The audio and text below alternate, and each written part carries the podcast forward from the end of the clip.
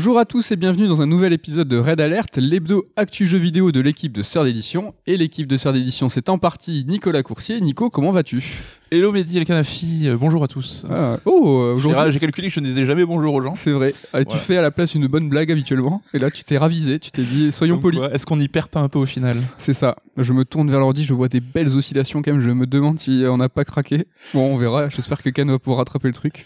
Bon, allez, on se lance. De toute façon, euh, il faut y aller. hein. Au sommaire de cette émission, on va faire le point après 6 mois de Next Gen. On va parler des adaptations euh, de jeux vidéo en film. Euh, il y aura aussi l'interlude top 3, évidemment. Mais avant, retour. su- Ah, mais non, pas de retour sur cette semaine. On n'a rien à dire par à rapport dire.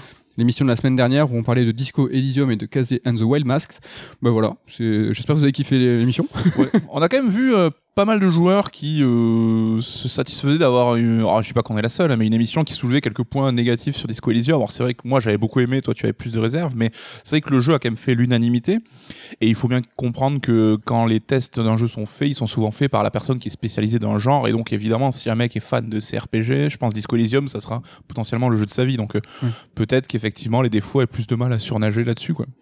Carrément. Mais bon, du coup, bah, garde le micro, hein, c'est à toi. On se lance direct dans un, bilan après 6 mois de Next Gen, donc PS5 et Xbox One série X et S. hein. Mais bon, essentiellement la X, hein, nous on n'a pas, on n'est pas équipé en S.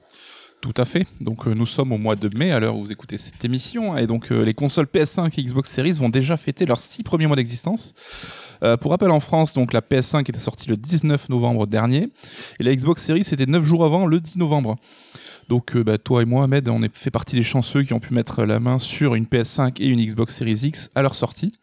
Alors le but de la chronique, hein, c'est pas pour mettre le seum à ceux qui n'ont pas encore eu l'occasion de, pouvoir mettre la main sur les machines. Et vous allez voir d'ailleurs que finalement vous n'êtes pas encore loupé grand chose. Mais c'est plus pour faire un petit point, voilà, au bout de six premiers mois d'existence, voir nos usages perso sur la machine, euh, voir est-ce qu'il y a eu vraiment euh, des jeux, des jeux intéressants ou pas. Donc ça sera l'occasion d'en parler un petit peu ensemble. Et on va commencer évidemment bah, par tout ce qui concerne bah, la disponibilité des machines et leur succès. Euh, bah, c'est encore difficile hein, de, trouver euh, les deux machines aujourd'hui, donc euh, elles sont encore extrêmement demandées. Du côté de la PS5, le buzz il est quand même énorme, on s'en rend compte, on le ressent quand on parle à des gens autour de nous, quand on voit euh, l'en- le- le- l'engouement qu'il y a sur le net autour de la machine. Vraiment, c'est super palpable. Euh, niveau chiffre de vente, donc fin 2020, il y avait 4,5 millions de consoles écoulées. Et donc à ce jour, donc euh, Sony vient de faire une petite annonce pour clôturer son bilan fiscal au 31 mars. Donc à l'heure où on enregistre, les chiffres sont tombés il y a genre à peine une heure. Donc c'est la chronique la plus interactive que je n'ai jamais faite. C'est brûlant. Et donc on est à 7,8 millions de machines écoulées à ce jour. Enfin, je pense qu'on s'en rend pas très tellement compte. C'est assez énorme.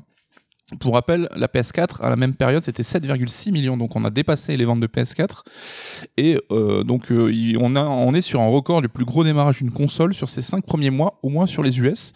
Donc euh, en unité et en valeur, parce que ça pourrait être uniquement en valeur parce que la console est chère, mais c'est aussi en unité. Ben voilà, donc c'est que le succès, il est quand même euh, assez colossal. Et d'autant plus qu'il y a un paramètre limitant, on en parlait, c'est le stock. C'est-à-dire que malgré euh, les, difficultés d'approvisionnement de la machine, elle a battu le record. Et sa, sa véritable dynamique potentielle, en fait, est cachée par cette absence de, dispo. Si la machine était dispo en nombre, ben, les chiffres seraient encore plus éclatants. Et c'est le cas pour les deux consoles en plus. Oui. C'est que ce soit la, série X euh, ou la PS5, les deux sont introuvables et donc c'est vrai que ça minore un petit peu les chiffres, euh, même s'ils sont, comme tu viens de le dire, all time, hein, c'est des, c'est des records. Mm. Ben, euh, il faut pas oublier que c'est des ruptures de stock pour les deux machines et les deux constructeurs. Oui. Euh, donc c'est du record all time, donc on peut penser tout de suite à la PlayStation 2 ou à la Wii, euh, mais c'est des consoles qui à l'époque n'avaient pas un, un lancement qui était mondial avec euh, tous les continents qui étaient desservis. Donc c'est de toute façon une comparaison qui est compliquée à faire. Oui. Et puis euh, avec le temps aussi, les constructeurs ont appris à faire rendre leur chaîne de prod beaucoup plus efficace. Et enfin, malgré le, le manque de consoles, ils n'ont jamais produit Microsoft comme Sony autant de machines. hein. donc ça reste quand même un challenge. On en parlait de la logistique la dernière fois, qui est assez colossal. Euh, niveau Xbox, alors on sait qu'en termes de production, justement, ils ont eu un petit peu de retard hein, par rapport à Sony. Alors les machines restent encore difficiles à trouver aujourd'hui, mais peut-être un petit peu moins que la PS5. Les ventes sont évidemment difficiles à déterminer parce que Xbox ne communique plus sur les chiffres depuis un petit moment déjà. Euh, parce que évidemment ils sont un petit peu à la traîne. hein. Si c'était eux les leaders, je pense qu'on aurait droit quand même à quelques indicateurs. En parlant d'indicateurs, justement, le seul qui est connu et le seul sur lequel ils veulent mettre euh, le, focus, bah, c'est le nombre d'abonnés Game Pass. Donc il continue de grimper, qui vient d'atteindre les 23 millions d'abonnés. Pour info, euh, il y a un an, donc en avril 2020, on était à 10 millions, donc ça reste une très très belle progression. Le chiffre de 23 millions n'est pas encore officiel Microsoft, mais il a été confirmé par des insiders très très bien placés. À mon avis, ils attendent la période de l'E3 pour faire une euh, nouveau milestone en mode officiel. Donc 25 millions, c'est dur là aussi, on en parlait en off en démarrer, c'est dur de comparer ça parce qu'on n'a pas de, de, précédent en la matière. Hein. On peut pas comparer à Deezer, Spotify ou Netflix ou Disney ⁇ parce que le jeu vidéo, ça reste quand même un marché qui reste peut-être un peu moins grand public au sens large que ce que peut générer la vidéo ou la série euh, au global. c'est un usage un peu moins populaire. Quoi. Ouais, mais le 23 millions, ça reste quand même, j'ai l'impression, un bon chiffre. Après, là aussi, on en parlait tous les deux, hein, c'est que il y a plusieurs Game Pass en fait qui recouvrent donc on a le Game Pass console, Game Pass PC, Game Pass Ultimate donc ils mélangent tous les chiffres hein, et c'est probable qu'à terme on ait une fusion de toutes ces offres. Donc euh, je ouais, ça reste quand même euh, quelque chose de, plutôt cool. Je sais pas si tu as un mm. petit commentaire là-dessus. C'est vrai qu'on pourrait essayer de calculer euh, le nombre de ventes de consoles euh, série X et S, par exemple, avec un ratio. On pourrait se dire, bah, il y a peut-être deux personnes sur trois qui ont une console qui a forcément le Game Pass, donc essayer de, calculer comme ça. Néanmoins, le Game Pass, comme tu l'as dit, c'est aussi un Game Pass PC. Et en fait, mm. les calculs des 23 millions de Game Pass, c'est tout mélangé. Donc, quelle est la proportion de gens qui sont sur des machines PC et sur des machines consoles? Il y a encore un, petit peu de brouillard là-dedans, on peut pas trop savoir. Quoi. Ouais. Et on sait que Microsoft, son but, c'est maintenant de vendre du, euh, du, service. Donc, euh, que tu payes ton Game Pass sur PC, sur console, ben, ça reste de l'argent qui rentre dans leur caisse. Oui, ils s'en fichent. Et donc, euh, ouais, c'est pour ça qu'on voit que ben, c'est devenu le focus de la communication de la marque. en mode journalisme total, évidemment, hier soir, je me suis rendu sur le site de la Fnac pour essayer de voir un petit peu ben, les deux machines, donc Xbox Series X et PS5, étaient introuvables encore. Et il faut dire que bah, la pénurie risque de durer. On sait qu'il y a des problèmes d'approvisionnement de composantes électroniques. Et ces composants, bah, c'est pas que pour les consoles, c'est pour les téléphones, c'est pour les voitures, c'est pour tout ce qui contient de l'électronique. Et euh, d'après euh, les, gens haut placés qui savent de quoi ils parlent, bah, la pénurie pourrait quand même durer encore au moins jusqu'à la fin de l'année, voire premier semestre de l'année d'après. Donc, il faudra prendre son mal en patience un petit peu euh, si vous êtes euh, mm. désireux d'obtenir la machine. C'est carrément inquiétant parce que les pénuries de un an, ça a déjà existé avec la Wii. Rappelez-vous, il y a deux, la console a traversé deux Noëls euh, sous pénurie. là, ça va être le cas sans aucun doute, mais il y a derrière une, un manque de, de composants, quoi. Parce mm. que à l'époque de la Wii, n'était pas le cas. C'était sûrement des, des, problématiques de production, comme tu disais tout à l'heure, de masse par Nintendo et, ses sous-traitants. Là, euh, franchement, je sais pas si ça sera plus d'un an, quoi. Bah, c'est une situation difficile. Hein. Évidemment, le Covid est à blâmer euh, pas mal là-dessus. Donc, euh, c'est quand même quelque chose qui est assez inédit. Et malgré tout, on peut se féliciter que les deux constructeurs aient réussi à, enfin, à faire leur lancement dans ces conditions-là. Et on voit que malgré tout, bah, la PS5 réussit à cartonner, donc ça reste quand même une bonne nouvelle malgré tout. On fera le bilan après un an et on se demandera encore une fois s'ils ont bien fait de faire ce lancement. Est-ce qu'ils n'auraient pas dû attendre un peu? Et oui, notamment au point de vue des jeux, parce que c'est maintenant, on va parler un petit peu des jeux, ça reste quand même le nerf de la guerre et c'est la seule raison pour laquelle on achète des consoles, hein, on va pas se, se leurrer. Donc euh, est-ce que bah, ces six premiers mois ont été assez riches en jeux? Bah, Pas forcément, notamment en termes d'exclus pur next-gen, on n'a vraiment pas eu grand-chose. Alors on a vraiment le cas à part de Microsoft qui lui sort ses jeux sur un écosystème Xbox global. Donc on en parlait sur euh, les Xbox Series certes, mais aussi Xbox One, la famille Xbox One, et aussi sur PC. Et donc, il euh, n'y a pas d'exclus Xbox Series à ce jour. Microsoft n'en a pas annoncé et ne souhaite pas en annoncer pour le moment. Ça viendra forcément, mais il faut voir quel. Euh, ils avaient parlé de 18 mois, je crois, au départ après le lancement. À la base, oui. On est peut-être toujours dans ces eaux-là. Ouais, mais ils ont pu recommuniquer depuis. Oui. Tu vois, c'est. Euh, c'est pas, ce serait pas étonnant qu'ils court-circuitent un peu cette stratégie en se rendant compte que c'était pas forcément une bonne idée. Donc, à ce jour, la seule grosse exclue, donc je mets quand même des guillemets, hein, ça reste The Medium, donc euh, on vous en a parlé en début d'année. Un jeu, on a passé un très bon moment tous les deux, un jeu très très plaisant, mais on est déjà quand même passé à autre chose. Hein. C'est pas un jeu qui sera marquant, qui restera dans les tops de fin d'année. Hein. Non, ce sera pas, sûrement pas. Et je pense pas que c'est un jeu qui marquera l'histoire de la console, comme certains titres de lancement. Euh, je sais pas, des Ridge Racer, des, des Fantavision même. Tu vois, on s'en souvient encore aujourd'hui du lancement de la PlayStation 2. C'est des titres qui ont marqué par leur présence au lancement je suis pas sûr que The Medium, on s'en rappelle encore euh, dans quelques années en se disant, mais rappelle-toi, c'était quand même le premier jeu next-gen, je suis pas sûr. Et oui, et sachant que techniquement même, c'était clairement pas une baffe, hein, mais bon. Euh, Regarde, Rise. Rise, on en parle tout le temps. On va en parler tout à l'heure. C'est pas vrai. évidemment. Comment tu vas Ok, j'ai hâte. J'ai hâte. Euh, Gear Tactics aussi, qui était sorti, je crois, le jour du lancement de, des, Xbox Series. Alors, c'est pas un jeu. Enfin, moi, j'ai pas joué. Je sais pas si tu l'avais essayé, parce que c'était quand même un, jeu qui nous faisait un peu de l'œil, Gear Tactics. Alors, je l'ai. Bah, Game Pass, ça passe, hein, donc euh, c'est vrai que c'est un jeu qui est plein pot. Enfin, je crois sur PC, toi, c'est un gros titre hein, qui est super beau. Euh, je l'ai téléchargé, j'ai joué une heure. Euh, ça m'a vraiment beaucoup plu. mais c'est un jeu où il faut quand même un certain investissement. Je sais qu'il y a, j'avais derrière plusieurs heures de jeu et euh, j'avais d'autres titres à faire à l'époque, donc j'ai laissé tomber, mais euh, franchement, à regret quoi.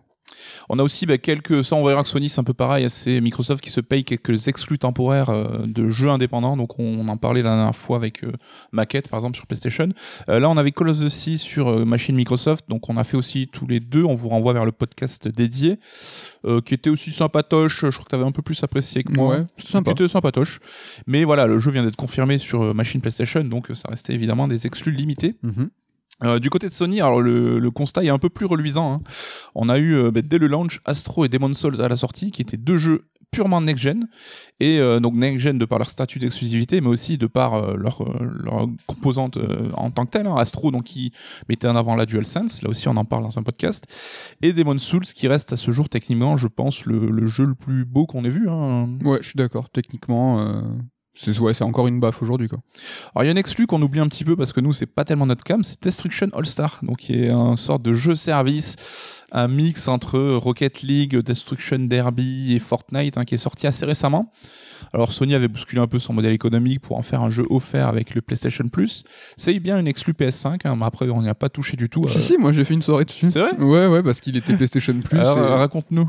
Non, non, j'ai pas d'avis dessus. Euh, j'ai joué une pauvre heure euh, et c'est pas du tout ma cam, donc non, j'ai pas. Après, ça reste cool hein, parce que c'est une offre différente, un jeu multi euh, dans la mouvance de ce qui marche aujourd'hui, donc c'est cool d'avoir une offre variée, hein, c'est toujours appréciable. Il tente, mais tu voyais vraiment que c'était l'amalgame de un peu tout ce qui fonctionnait. T'avais un mélange de Battle Royale et Rocket League. Ouais. Et tu te dis, ouais, Avec les persos cartoon dans la Fortnite, c'est un peu opportuniste peut-être. Hein. Peut-être, mais bon.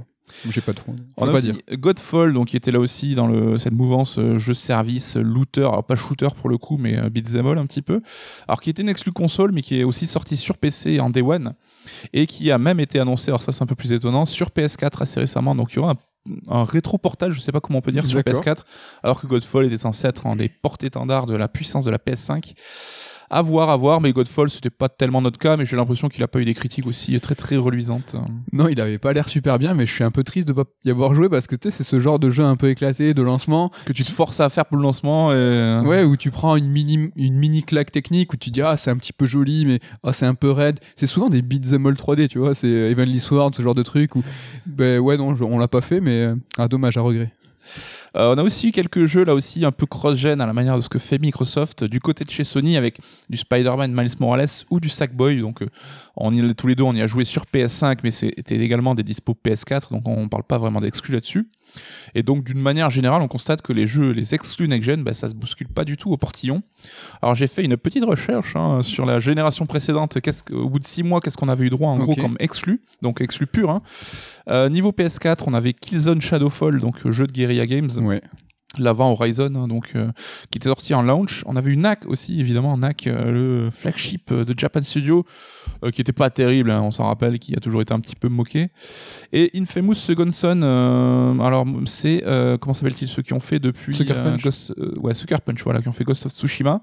Et moi, j'en garde un plutôt bon souvenir. J'avais pas fait l'Infamous PS3 parce que le design et tout me branchait pas des masses, et le Second Son m'avait plutôt plu. Carrément. Ils, étaient, chouettes. Ouais, ils étaient très sympas. J'avais bien aimé les premiers. Ils étaient en confrontation à l'époque avec euh, l'autre que t'aimais bien, toi. Jeu de super-héros où tu cassais tout. Prototype Ouais, Prototype, ouais. Moi, j'étais plus euh, Team euh, Infamous. quel souvenir tu gardes de ces trois jeux PS4 exclus C'est pas terrible, terrible quand même. C'est pas terrible, terrible, mais j'ai l'impression qu'on peut voir une concordance facile avec euh, les jeux PS5. Tu vois, Killzone, c'était la claque graphique, c'est Demon Souls. Knack, c'est le jeu euh, de la team Asobi euh, de familial, familial Astrobot. Astrobot. Et le dernier, c'était Infamous. C'est, allez, bon, là, j'ai pas la vraie correspondance, mais c'est un peu le Spider-Man Miles Morales. Oui, voilà, monde ouvert, machin. Bon, c'est quand même une offre un petit peu variée. Il n'y a pas de, de jeu vraiment nul dans le lot, hein. ça reste des jeux corrects. Hein. Ouais, ouais, carrément. Du côté de la Xbox One maintenant, Rise, Son of Rome, on en parlait tout à l'heure évidemment. Mais tu vois, ah. lui c'est vraiment les jeux nuls qu'on aime bien se rappeler et qui étaient pas bons. Mais lui pour le coup c'est un jeu claqué, mais tu prenais ta petite claque technique. Il était joli. Euh, Killer Instinct, donc euh, jeu de baston, euh, Microsoft qui reprend la licence en main. C'est pas notre cam là-dessus. Non, Même on si je suis un fan du premier mais Killer ouais, Instinct team, sur Super NES. voilà, team Super NES de l'époque, mais euh, j'ai pas joué aux autres itérations depuis. Euh, Forza 5, alors c'est plus pour toi, même si ça reste le cinquième épisode d'une licence qu'on connaît un peu par cœur. C'était cool. C'était d'avoir quand même, c'était un mastodon là qui arrivait au niveau de la simulation auto. Ça, c'était quand même chouette. quoi. Et Dead Rising 3 qui était un petit peu une anomalie parce que déjà, enfin, il revenait un peu sur le, côté délire de la licence où c'était là beaucoup plus sérieux, le héros était là pas là pour déconner. Donc ça restait bah, ce monde ouvert de Capcom où on doit désinguer des zombies en craftant des armes euh, toutes plus débiles les unes que les autres. Alors j'avais joué, mais vraiment c'est déjà Dead Rising, c'est pas une série que j'apprécie particulièrement, mais là je trouve le côté en plus Dead Serious. J'en ai très peu de souvenirs. C'est pas le retour de Frank West sur le celui-là? Alors c'est dans le suivant, je c'est crois. dans le suivant hein, si je dis pas de bêtises. J'ai très peu de souvenirs. Ouais, je... pas, il m'a pas marqué. Voilà, donc ben, un line-up pas terrible, terrible, on va pas se le cacher non plus, mais euh, c'était un peu la mouvance à l'époque. euh. donc euh, niveau éditeur tiers, là encore, on peut se questionner. Donc là, sur la génération actuelle, on voit que les éditeurs tiers sont pas encore prêts à lâcher le parc de génération de machines précédentes, parce que, évidemment, sur des consoles avec peu de parc installé et surtout des ruptures de stock, tu vas pas te mettre à faire des jeux exclus, c'est un petit peu trop risqué. Oui, et c'est pas à eux de le faire. De toute façon, ils lâcheront pas. Tant que les constructeurs ne, ne vont pas prendre le pari de faire des, des jeux exclus, les éditeurs tiers ne le feront pas et c'est pas c'est pas à eux de le. On a, on doit pas attendre ça d'eux quoi. Mm. C'est logique. Et il y a un bon thermomètre là-dessus, c'est Ubisoft en général qui est toujours très présent dans les launchs et tout. On se rappelle sur la génération précédente, on a vu au lancement Assassin 4 qui était un jeu cross-gen, donc à la fois euh, génération PS3, Xbox 360, mais aussi PS4, Xbox One. Ouais, c'est vrai. Euh, je crois qu'on l'avait fait sur Xbox One à l'époque, donc c'était le même jeu un peu plus joli, quelques effets en plus. Et l'année d'après, donc ils ont attendu quand même un an pour proposer l'assassin exclu next gen, donc qui était Assassin Unity, tout en proposant quand même un assassin alternatif qui était Assassin's Creed Rogue, donc qui était lui euh, l'Assassin's Creed annuel de la génération euh, précédente, quoi. Ouais, lui, il était sur la précédente. Donc ils avaient attendu un an pour proposer le pari du jeu exclu next gen, mais sans lâcher forcément le parc installé avec quand même une- un jeu old gen.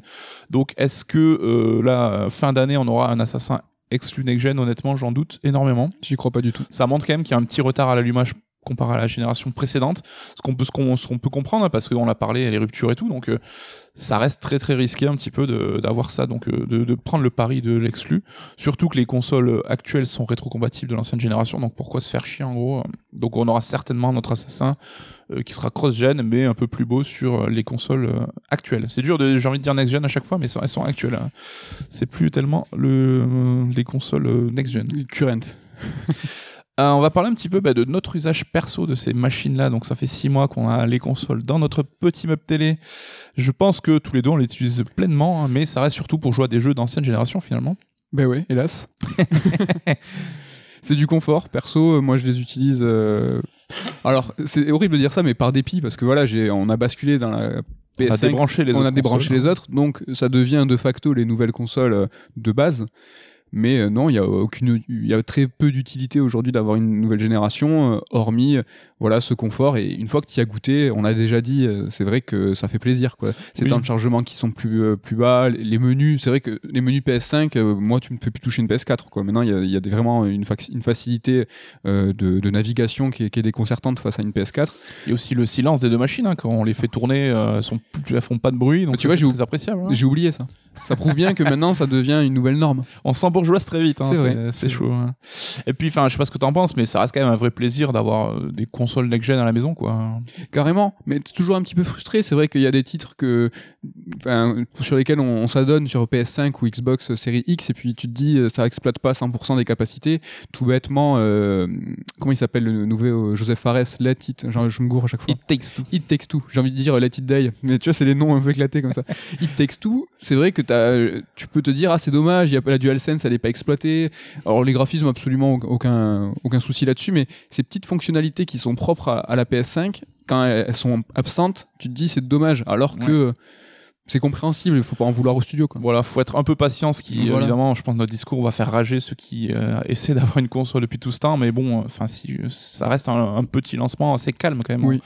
Euh, les manettes aussi, tu en parlais, euh, ça reste deux bonnes manettes, hein, après six mois d'utilisation, je sais pas ce que t'en penses, les deux restent super efficaces. Carrément, oui, oui. DualSense, c'est vrai que peut-être petit regret, il y a peu de jeux qui l'exploitent vraiment euh, de manière assez intense. Faut attendre un peu, ouais. Tu en parlais, donc. Euh, niveau de l'usage, là aussi, il me semble qu'on en avait déjà fait un petit topo là-dessus, mais on a switché tous les deux en mode full démat. Hein. On a quand même deux lecteurs physiques. Hein, on a la PS5 euh, physique et donc la Series X. Pourtant, moi, j'ai deux jeux en boîte chez moi. C'est euh, Assassin, hein, le dernier Valhalla, et Cyberpunk. Ah ouais, non, pareil, 100% exploitation des maths, j'ai plus aucun intérêt à, aller chercher le, CD ou la boîte. Quoi. Bah, ça reste voilà, des, machines qu'on utilise aussi en tant que bah, lecteur vidéo, donc ça reste le lecteur Blu-ray, ça reste la machine où tu peux avoir tes applis euh, Canal, Beansport, Disney+, Netflix. Mm. Donc euh, là-dessus, le côté centre multimédia, c'est quand même pas nouveau sur les consoles, hein, donc euh, mais ça reste plutôt appréciable. même si si vous avez une télé connectée, c'est vrai que l'usage de, des consoles pour ça reste limité, mais c'est pas le cas de tout le monde. Ouais. donc ça reste bah, des consoles. Finalement, on va jouer au, rétro catalogue un petit peu. Donc là-dessus, il y a quand même Xbox qui essaie d'apporter un peu des petits boosts, bah, le FPS boost qui va euh, augmenter la capacité de le framerate sur certains jeux. On a des optis Xbox Series X et S sur des, des jeux de la cinquième génération ça reste euh, voilà bah, euh, le de quoi bah, sur Xbox on va un petit peu fouiner le Game Pass et sur PS5 on va un peu euh, rattraper le, le backlog qui nous manque. Mm, ça reste léger. Le FPS boost au passage c'est pas ultra facile de l'activer. Il faut aller dans des menus sous menus. Ah ouais, c'est pas c'est pas top quoi. Mais ça reste quelque chose de à la marge hein, sur très peu de jeux pour l'instant. Je pense que c'est plus un test qu'autre chose. Bah, niveau perspective, maintenant, voilà, on a fait le bilan sur 6 mois des machines. Qu'est-ce qui nous attend pour les 6 mois à venir et pour l'avenir au sens large? Bah, À l'heure où on enregistre, Sony passe clairement la seconde. Hein. donc, euh, nous, on enregistre la veille de la sortie de Returnal, donc, qui est une exclue next-gen développée par Housemark à voir si ça va nous plaire, mais on vous en parlera certainement prochainement. Ouais, on va vous en parler, je pense. Euh, mois de juin, donc le mois prochain, il y a Ratchet Clank qui arrive.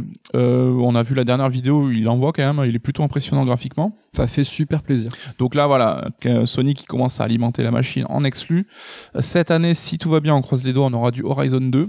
Euh, ce qui est des autres jeux, c'est pas encore assez clair. Donc euh, les God of War 2, les FF16, les Gran Turismo 7, ça risque d'être plutôt du 2022. Euh. Gran Turismo, ils l'ont pas annoncé officiellement, mais il y a eu un leak où il y avait une inscription écrite sur la vidéo, tu sais, en, sorte de watermark, où ça, sera l'année prochaine. Ouais. Donc bah écoute, si on a quand même une année Returnal, Ratchet Clank, Horizon 2, ça restera plutôt correct. Franchement, c'est pas pire pour une première année. sachant que Horizon 2, lui, sera cross-gen, hein, donc aussi une version PS4, si je dis pas de conneries. Euh, chez Xbox, clairement, bah, le démarrage, il a pas vraiment eu lieu. On en parlait à la sortie de la machine. On a le menu qui est un peu le même. On a des jeux qui sont compatibles cross-gen. Donc, on a quand même un petit peu cette, cette impression d'être sur une version boostée de notre console précédente. On a quand même Flight Simulator qui sort cet été, euh, qui sera plutôt un jeu à tester pour voir ce que ça va donner. Le coup d'envoi un peu des hostilités, ce sera la fin d'année et la sortie de Halo.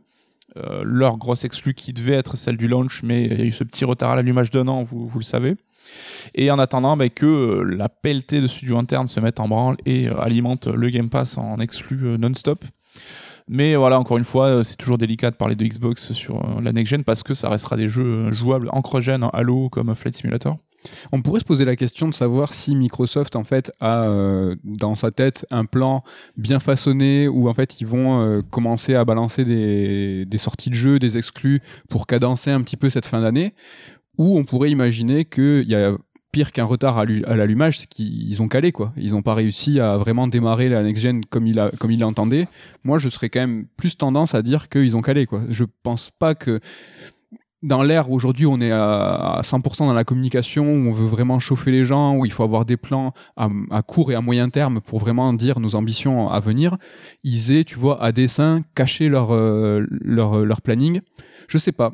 Tu vois, Nintendo aussi, ils sont, ils sont assez discrets. Est-ce que Nintendo euh, euh, n'a rien pour la fin d'année. Moi, je me rappelle que les, les, précédents, euh, les précédentes années, là où Nintendo ne disait rien, c'est qu'ils avaient vraiment rien. Et les, quand au début de la Switch, Nintendo avait un plan euh, très bien ficelé, avec une exclue par mois, avec un planning, tu vois, vraiment bien fait et bien cadencé, eh ben, ils communiquaient. Tu vois, on va pas se mentir, hein, un constructeur va pas cacher un plan diabolique en mode s'il a des cartouches, il est balancé cartouches. C'est bizarre quand même. Mais c'est vrai que on peut être étonné de ce retard d'un an à l'allumage et même qu'ils aient pris du retard sur la prod alors qu'ils semblaient en avant par rapport à Sony. Hein. Ils ont dévoilé leur console avant.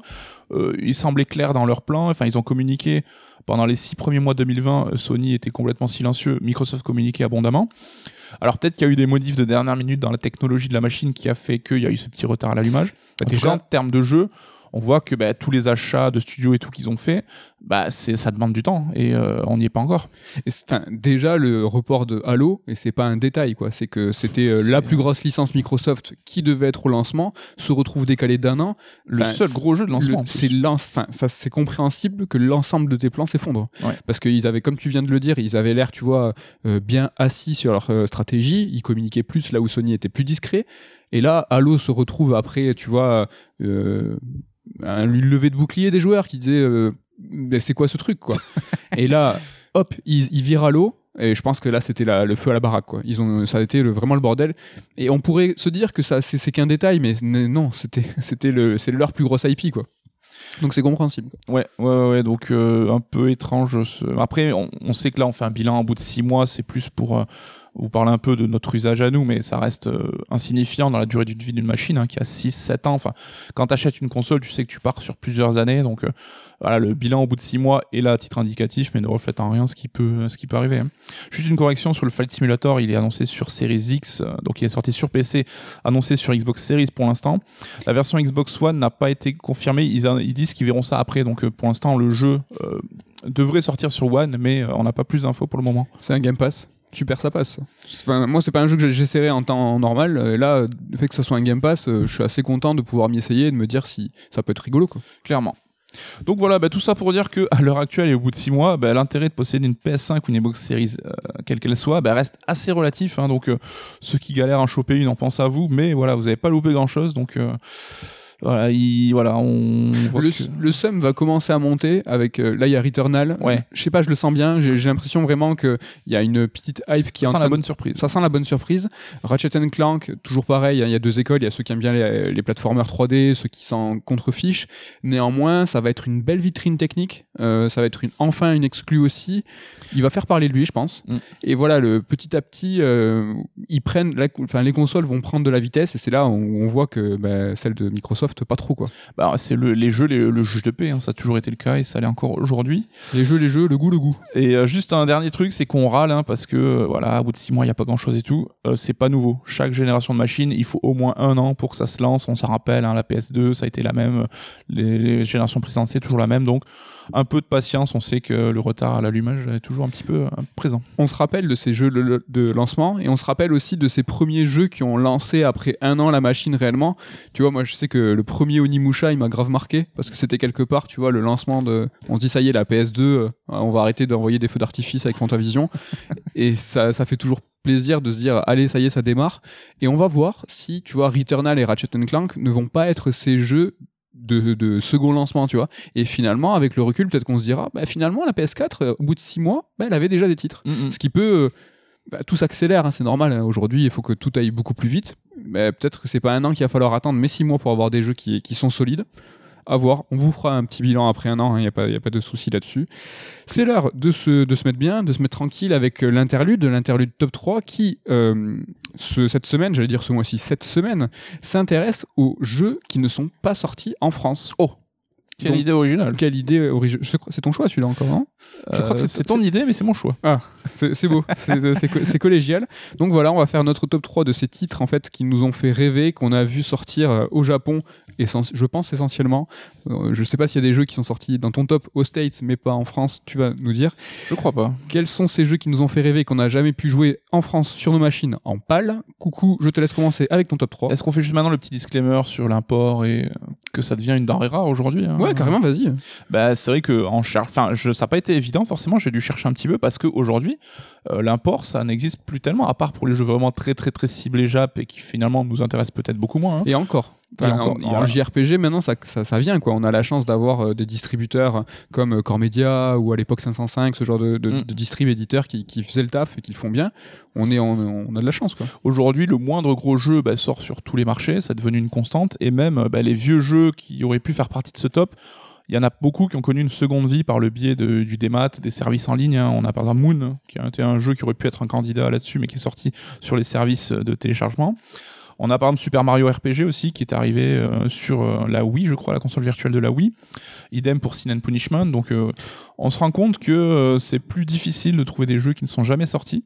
Sin and Punishment, qu'est-ce qui m'a fait rêver ce jeu Ben, Le 2 pareil. était sorti. Ouais, euh, mais je l'avais même mis dans mon top avant de me rendre compte qu'il est sorti sur console virtuelle officiellement en Europe. euh, Et moi, je l'ai la fait- sur, virtu- sur euh, console virtuelle après avoir fait le 2. D'accord. Et on a même ben, des portages tardifs hein, sur par FF Tactics qui est arrivé sur PSP des années plus tard, ou là récemment le Seiken 3 qui est arrivé dans une compile sur Switch Exactement. et euh, en version remakée euh, là aussi sur Switch des années et des années après euh, la sortie initiale. Donc c'est devenu un top un peu un peu difficile à faire. Et je vais commencer, alors attention, euh, alerte hipsterisme. Je vais commencer par mon Mizurna Falls. Donc, c'est un jeu sorti sur PlayStation développé par Human. Putain, feu le studio Human, hein, rappelez-vous. En gros, c'est le proto de Deadly Premonition. hein. Donc, c'était un monde ouvert avec un cycle jour-nuit, avec une grosse inspiration de Twin Peaks. Donc euh, voilà, si certains considèrent que Deadly Premonition c'est un jeu de hipster, eh ben, je suis allé encore plus loin. Je suis remonté aux sources. Ah, Le là, proto du jeu hipster. Je sais pas ce que c'est plus hipster que les hipsters. Mizurna Falls, voilà. Ouais, stylé. Bon, moi, petit disclaimer aussi, parce que dans un précédent top 3, je me suis finalement cramé celui-là sans le vouloir. hein. C'était euh, le top 3 des, euh, des lacunes vidéoludiques. Et en fait, comme moi, je vous l'ai dit, je joue pas en. Enfin, j'ai pas trop trop joué en import. Euh, bah, du coup, euh, mon top c'était Chrono Cross, Xenogears, Shining Force 3 euh, par 2 et par 3, qui aurait pu être mon 3 là. Mais bon, comme, euh, comme j'ai déjà balancé, c'était le cas. Et juste, j'y pensais tout à l'heure, tu parlais de la console virtuelle chez Nintendo. En fonction des machines, il a évolué, tu vois, la console, enfin, sur Ogre Battle par exemple, il était dispo à l'époque de la Wii, Wii U, ou la Wii, je crois. Et aujourd'hui, il est plus accessible comme Sin and Punishment 1. Mais comme Mario RPG, si je dis pas de conneries. hein. Et c'est c'est pour ça c'est dommage. Enfin, on a enfin envie qu'ils unifient tout ça. Ouais, carrément.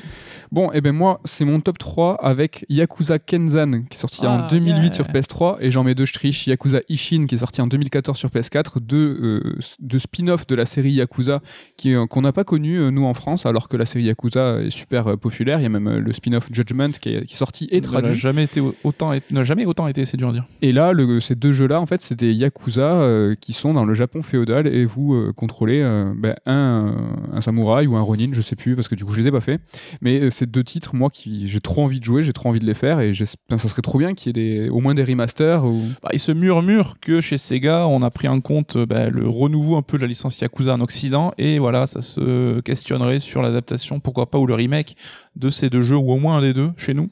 Donc ça serait cool. Voilà pour mon top 3. Mon 2, euh, Jump Ultimate Stars sur Nintendo DS. Alors là, ce jeu, je sais pas si vous vous en rappelez à l'époque, c'était un petit peu la folie. C'était un jeu de baston, alors peut-être plus euh, Smash Bros-like ou Party Game-like que vraiment baston pur et dur, qui mélangeait toutes les icônes du, du, du Shonen Jump, donc euh, Dragon Ball, One Piece, Hunter Hunter, Shaman King, enfin Ken, le survivant, tous les gros les grosses licences. C'est un peu le truc de rêve, quoi. Tu te dis, est-ce que c'est possible de faire taper Olivier Tom et enfin Captain Tsubasa et, et Sangoku bah, Tu Là, oui, peux. tu peux. Et la DS, c'était cool, avait le bon goût d'être dézoné, donc on avait pu s'y essayer à l'époque parce que c'est un jeu nous qui est assez important à, nos- à notre cœur, Ouais. parce qu'on en avait fait la couverture de notre euh, numéro Un Notre numéro 1, ouais. de notre fanzine console syndrome donc voilà le- le- la naissance un peu de le sœur d'avanceur de quelque part Ouais. et on a fait une couve où on avait détouré à la main tous les artworks de tous les personnages enfin pas tous hein, mais beaucoup d'artworks de beaucoup de personnages Ouais, il devait peut-être y avoir une petite centaine, je sais Ouais, pas. Mais... donc ça faisait une couve super euh, chorale, super euh, funky. Et je pense que la couve y était beaucoup pour beaucoup dans le succès de ce, ce fanzine. Donc euh, 50 exemplaires, hein, calmons-nous. Mais ça reste un jeu important pour nous. Il y a une suite sur 3DS, si dis pas de conneries. Ouais, c'est ça. Je sais pas si elle est pas sortie, elle. Je crois que si. Ouais. Et à l'époque, euh, sur cette couverture, on avait détouré donc tous les, toutes les icônes de- des mangas et on avait détouré notre pote euh, Younes à qui on fait la bise et on l'avait caché dans la couve. C'est Euh, vrai. donc il est en train de sauter un maillot de bain en plus. euh. Ouais. Et c'est marrant, à chaque fois on dit on joue pas trop en import et il y, a- il y a plein de, de- d'exemples qui me viennent en tête où finalement. on- Bah, C'était parfois- l'époque. Il y a aussi les Naruto sur GameCube qui avaient un buzz incroyable alors qu'ils n'étaient jamais sortis en France et tout. hein. Oui, c'était Olivier qui l'avait. Mon top 2, ah, c'est du, du, du JRPG, un jeu dont je vous parle assez souvent. C'est Bahamut Lagoon qui est sorti en 96 sur Super NES, mais c'est pas mon top 2 parce que finalement, vous pouvez lire 8 pages de ce jeu dans Level Up 2, euh, donc j'ai pas trop, trop envie de vous en parler. Ah, le mec qui cale, qui cale des, des gens en plus dans son top, c'est pas beau. Salon- Ouais, là j'ai un peu triché, j'avoue. Mais mon vrai top 2, c'est H, donc ça s'écrit A-S-H, et c'est un jeu qui est sorti sur DS euh, en 2007, et c'est un jeu c'est de Miss Walker. Et en fait, euh, donc Miss Walker, le studio de Sakaguchi euh, post-Square, et en fait, euh, je remarque que Sakaguchi, il aime bien les Dream Team, tu vois, dans Lost Odyssey, il avait réuni euh, donc autour de lui euh, Takehiko Inoue, donc Slam Dunk, et euh, son pote Uematsu à la bande son. Ben là, pour euh, Miss Walker, il a quand même, donc il est, il est de nouveau à la direction, et il avait euh, convoqué euh, Minaba, donc euh, direction artistique de FF9 et FF12, et Sakimoto, hein, donc le compositeur poteau de Matsuno. En gros, c'est tout l'univers d'Ivalice. Donc après Lost Odyssey, c'est une nouvelle Dream Team avec Ash, donc ce jeu qui était DS et qui n'est pas sorti chez nous. Et c'est l'un des rares jeux aussi, moi, que je- que j'ai acheté, que j'ai chez moi grâce au dézonage de la DS. Mm. Et néanmoins, j'en ai fait qu'une petite heure hein, parce que, euh, pour vous donner rapidement le truc, c'est un, JRPG tactical dans lequel, euh, quand vous déplacez vos unités, une fois que vous demandez euh, d'attaquer, euh, d'attaquer, ben, le jeu bascule en mode tour par tour. Ouais. Donc c'était un tactical façon aussi JRPG tour par tour, donc c'était le meilleur des deux mondes. Et ça avait l'air, en tout cas, super stylé. Et j'en ai un vraiment excellent souvenir. Bah, il m'a marqué aussi, et euh, c'est vrai que c'était à l'époque où bah, c'était les débuts de Miss Walker, donc on était super excités, on guettait le moindre projet. Et justement, les phases tour par tour étaient super impressionnantes pour la DS à l'époque. C'était très, très, très joli. beau. ouais. Là où Ouais. la phase tactique c'était un peu plus classique, on va dire. Et euh, voilà, H, alors je crois que c'est Archaic Sealed Hit, le truc, c'est un acronyme, il me. Exactement, c'est ça. Et euh, ouais, bah écoute, il m'a marqué aussi malgré tout. Stylé. Allez, vas-y, c'est ton top 1. Oui, mon top 1, alors c'est hommage un petit peu, euh, il faut parler de FF7 tout le temps pour, pour toi, Maître. Donc là, aujourd'hui, c'est moi qui m'en charge. Mon top 1, ça sera FF7 Before Crisis, donc euh, le, le, le volet épisodique de FF7 euh, qui était sorti sur téléphone portable au Japon et qui n'a jamais euh, connu d'adaptation sur aucun autre support. Donc ça racontait l'avant FF7, un petit peu euh, la naissance d'Avalanche. Donc on a, oh, sans rentrer dans les détails, hein, c'était un petit peu, on voyait les persos de FF7 popper à droite à gauche en version plus, euh, Plus jeune. enfantine, ouais. Mm. Et je pense, avec- enfin nous, on, on s'était pas mal regardé, on avait vu des walkthroughs, etc. à l'époque bah, pour euh, écrire le livre FF7. hein. Tout, tout Before Crisis en walkthrough, c'était pas forcément agréable, mais on a, ouais, parce que le scénario est quand même super dense. Mais voilà, c'est ça, c'est que le scénar avait l'air plutôt cool, et même en termes de, de représentation graphique et système de jeu, ça avait l'air d'être un bon jeu. Donc je suis toujours étonné qu'il n'y ait pas eu une compile PSP ou euh, DS 3DS euh, à voir. Bah, du coup, on va peut-être le découvrir par le biais de la Ever Crisis. de Ever Crisis. Donc euh, Ça sera que des passages, des highlights, quoi. Ça sera pas vraiment l'ensemble de, de- du titre, et je pense qu'il faut, faut se faire une raison. On l'aura jamais ce titre. En tout cas, voilà, c'est le jeu certainement le plus difficile parce que c'est au-delà d'être de l'import, c'était aussi sur téléphone portable et pas sur console. Ah, quel, euh, que de beaux souvenirs. Euh, mon numéro 1, donc des jeux qui ne sont pas sortis en France, c'est Tobal numéro 2, qui est sorti en 97, euh, jeu de Dream Factory, euh, qui n'a pas fait que de la balle, hein, donc ils ont fait Tobal numéro 1 aussi. Mais Mais les- Tobal, mais pas que de la balle. quoi. Ils ont Oh là Ah là. Ils ont fait The Bouncer, hein, ce genre de, de truc un peu, un peu airgaze, c'était eux aussi, Dream Factory. Tous les side projects un peu clacos euh, c'est ce qu'on disait dans une précédente émission, c'est quand Square édite euh, un studio, voilà. Mais bon, ils ont fait Tobal numéro 1 et Tobal numéro 2, qui sont des jeux euh, de baston vraiment exceptionnels. Et Tobal, donc Tobal numéro 1, moi j'avais vraiment bien poncé. Et le 2, j'avais tellement adoré le premier que je l'attendais vraiment, c'est un des titres que j'attendais le plus. Il est jamais sorti chez Le lui. 1 était sorti en France du Le, coup le 1 était sorti. Je croyais que c'est l'inverse en fait, je sais pas pourquoi. Euh, Il y avait euh, là, une démo de FF7, mais pas, pas en France. Donc c'était un peu compliqué. Et euh, donc ce Tobal numéro 2, il reprenait pour lui euh, donc un système de combat vraiment très très poussé où il fallait faire des vraies manipulations à la manette. Ça, ça tutoyait, je trouve, euh, Virtua Fighter de Sega. Ouais, il a une super répute. hein. Et mm, ce que je me souviens et le pourquoi euh, je l'ai adoré et Tobal numéro 2 encore plus, enfin je l'aurais aimé les- y jouer, c'est qu'il avait un mode quest de dingue euh, où en fait tu pouvais choisir donc l'un des, des 10 personnages, euh, 10 je crois, et euh, donc tu te baladais dans un espèce de, une espèce de labyrinthe qui était généré aléatoirement. Et euh, dans ce labyrinthe, tu rencontrais des, combats aléatoires, euh, donc où tu, tu tapais le mec euh, au sein du labyrinthe et tu avais les boss qui étaient eux un vrai mode versus fighting. Et tu gagnais des points d'expérience. Tu avais des slots pour mettre des objets. Les points d'expérience, tu devais les attribuer à tes différents euh, membres. En fait, tu pouvais mettre plus euh, bras droit, bras gauche, euh, esprit pour les, les coups spéciaux. Et donc tout ça, je, l'avais plus ou moins compris, bien que c'était du, tu vois, du Jap, bref. Et j'ai lu tout à l'heure, alors ça c'est quelque chose que je ne savais pas, je l'ai compris tout à l'heure, c'est qu'il y avait tout un mode un peu Pokémon où en fait tu avais des cristaux et les, les- les ennemis que tu croisais, tu pouvais leur jeter des cristaux et les capturer. Ah ouais. Et tu pouvais jouer avec les ennemis que tu capturais dans le mode quest en mode versus. Et en fait, il y avait plus de 180 ennemis jouables dans le mode versus. Alors je crois que c'était des pingouins, c'était des, des- des trucs un petit peu, euh, un peu éclatés. Mais euh, le souvenir qu'on a de Tobal 2, c'est un jeu qui était extrêmement riche euh, qui- Ouais. et qui en fait qui cette alliance de jeu de combat euh, RPG fait avec pour rappel hein, le, le design quand même de Akira Toriyama, le héros c'était Sangohan quoi avec une petite mèche euh, blanche. Ouais, franchement, Tobal 2, c'est le plus gros regret de jeu qui ne- qui n'est pas sorti en France pour moi. Et j'ai l'impression qu'il y a une vraie affection pour les joueurs envers les, les jeux de baston qui développent un vrai mode solo poussé. Et on s'en rappelle souvent, tu vois, il y avait Soul Calibur 2 aussi, qui, enfin 1 et 2, enfin je crois que c'était plus le 2 qui était à pousser. Ouais, je sais que le 3, il avait fait, ils étaient même allés trop loin, c'était chiant. Ouais, il y a Mortal Kombat aussi qui développe des solos à chaque fois très très poussés. Euh, ça, ça plaît, c'est cool. Et Ouais. là, on pense à toi Street Fighter 5 évidemment. Bien sûr, mais tu vois, ce- cette alliance euh, rêvée, euh, eh, moi j'ai jamais trouvé une, une application parfaite. J'ai fait Grand Blue Fantasy l'année dernière et tu vois, super design, mode RPG assez poussé, mais quand il joue finalement, euh, bah, c'est un petit peu un peu chiant et ça marche pas quoi. Il y a pas encore, euh, tu vois, de vrais trucs euh, nickel quoi. Mm. Un- C'était très bien ce top 3. C'était très bien ce top 3. À vous de nous dire. Allez, c'est parti pour la seconde partie de l'émission euh, où on va parler des adaptations de jeux vidéo au cinéma. Plutôt gros morceau, euh, on va prendre ça petit à petit. euh, donc c'est une rubrique qui va coller avec la sortie en VOD euh, cette semaine hein, et même aujourd'hui même au jour de l'enregistrement C'est beau. de Monster Hunter. Donc le film de Paul euh, W.S. Anderson, hein, donc on va parler de façon transversale d'adaptation, mais chaque point d'analyse, on va s'arrêter et parler un peu du film Monster Hunter. Bon Nico, t'as fait tes devoirs T'as regardé le film Oui, j'ai sacrifié une heure et demie de ma vie, euh, mais c'était cool. C'était pour qu'on en parle, pour le bien du débat. Attention, spoiler. Est-ce que, est-ce que tu aimes ou pas Je ne sais pas. Je ne sais pas. Bon, des adaptations de jeux vidéo au cinéma, on en connaît depuis 1993 et le film Super Mario Bros. Ouais, il est premier en tout, lui, il est vraiment relou. hein, tout. Et Quel que soit le sujet, c'est Mario. Je l'ai jamais vu. C'est Mario le premier. bon, et depuis longtemps, en fait, j'ai l'impression, tu vois, qu'on n'y fait plus trop attention à ces adaptations. Euh, avant, même, avant même de les avoir vues, on se dit que les films seront au mieux opportunistes, au pire indigestes, et dans tous les cas, on les imaginera déjà mauvais. Aujourd'hui, on va essayer de voir pourquoi c'est si dur d'adapter un jeu vidéo au cinéma, et on verra si la vilaine réputation que ces films se traînent est encore d'actualité. Petite parenthèse avant de commencer, on va parler ici des films live, hein, donc des films tournés avec des vrais acteurs, parce que des films d'animation qui adaptent des licences de jeux vidéo, bah, il y en a beaucoup plus, et souvent elles sont de meilleure qualité.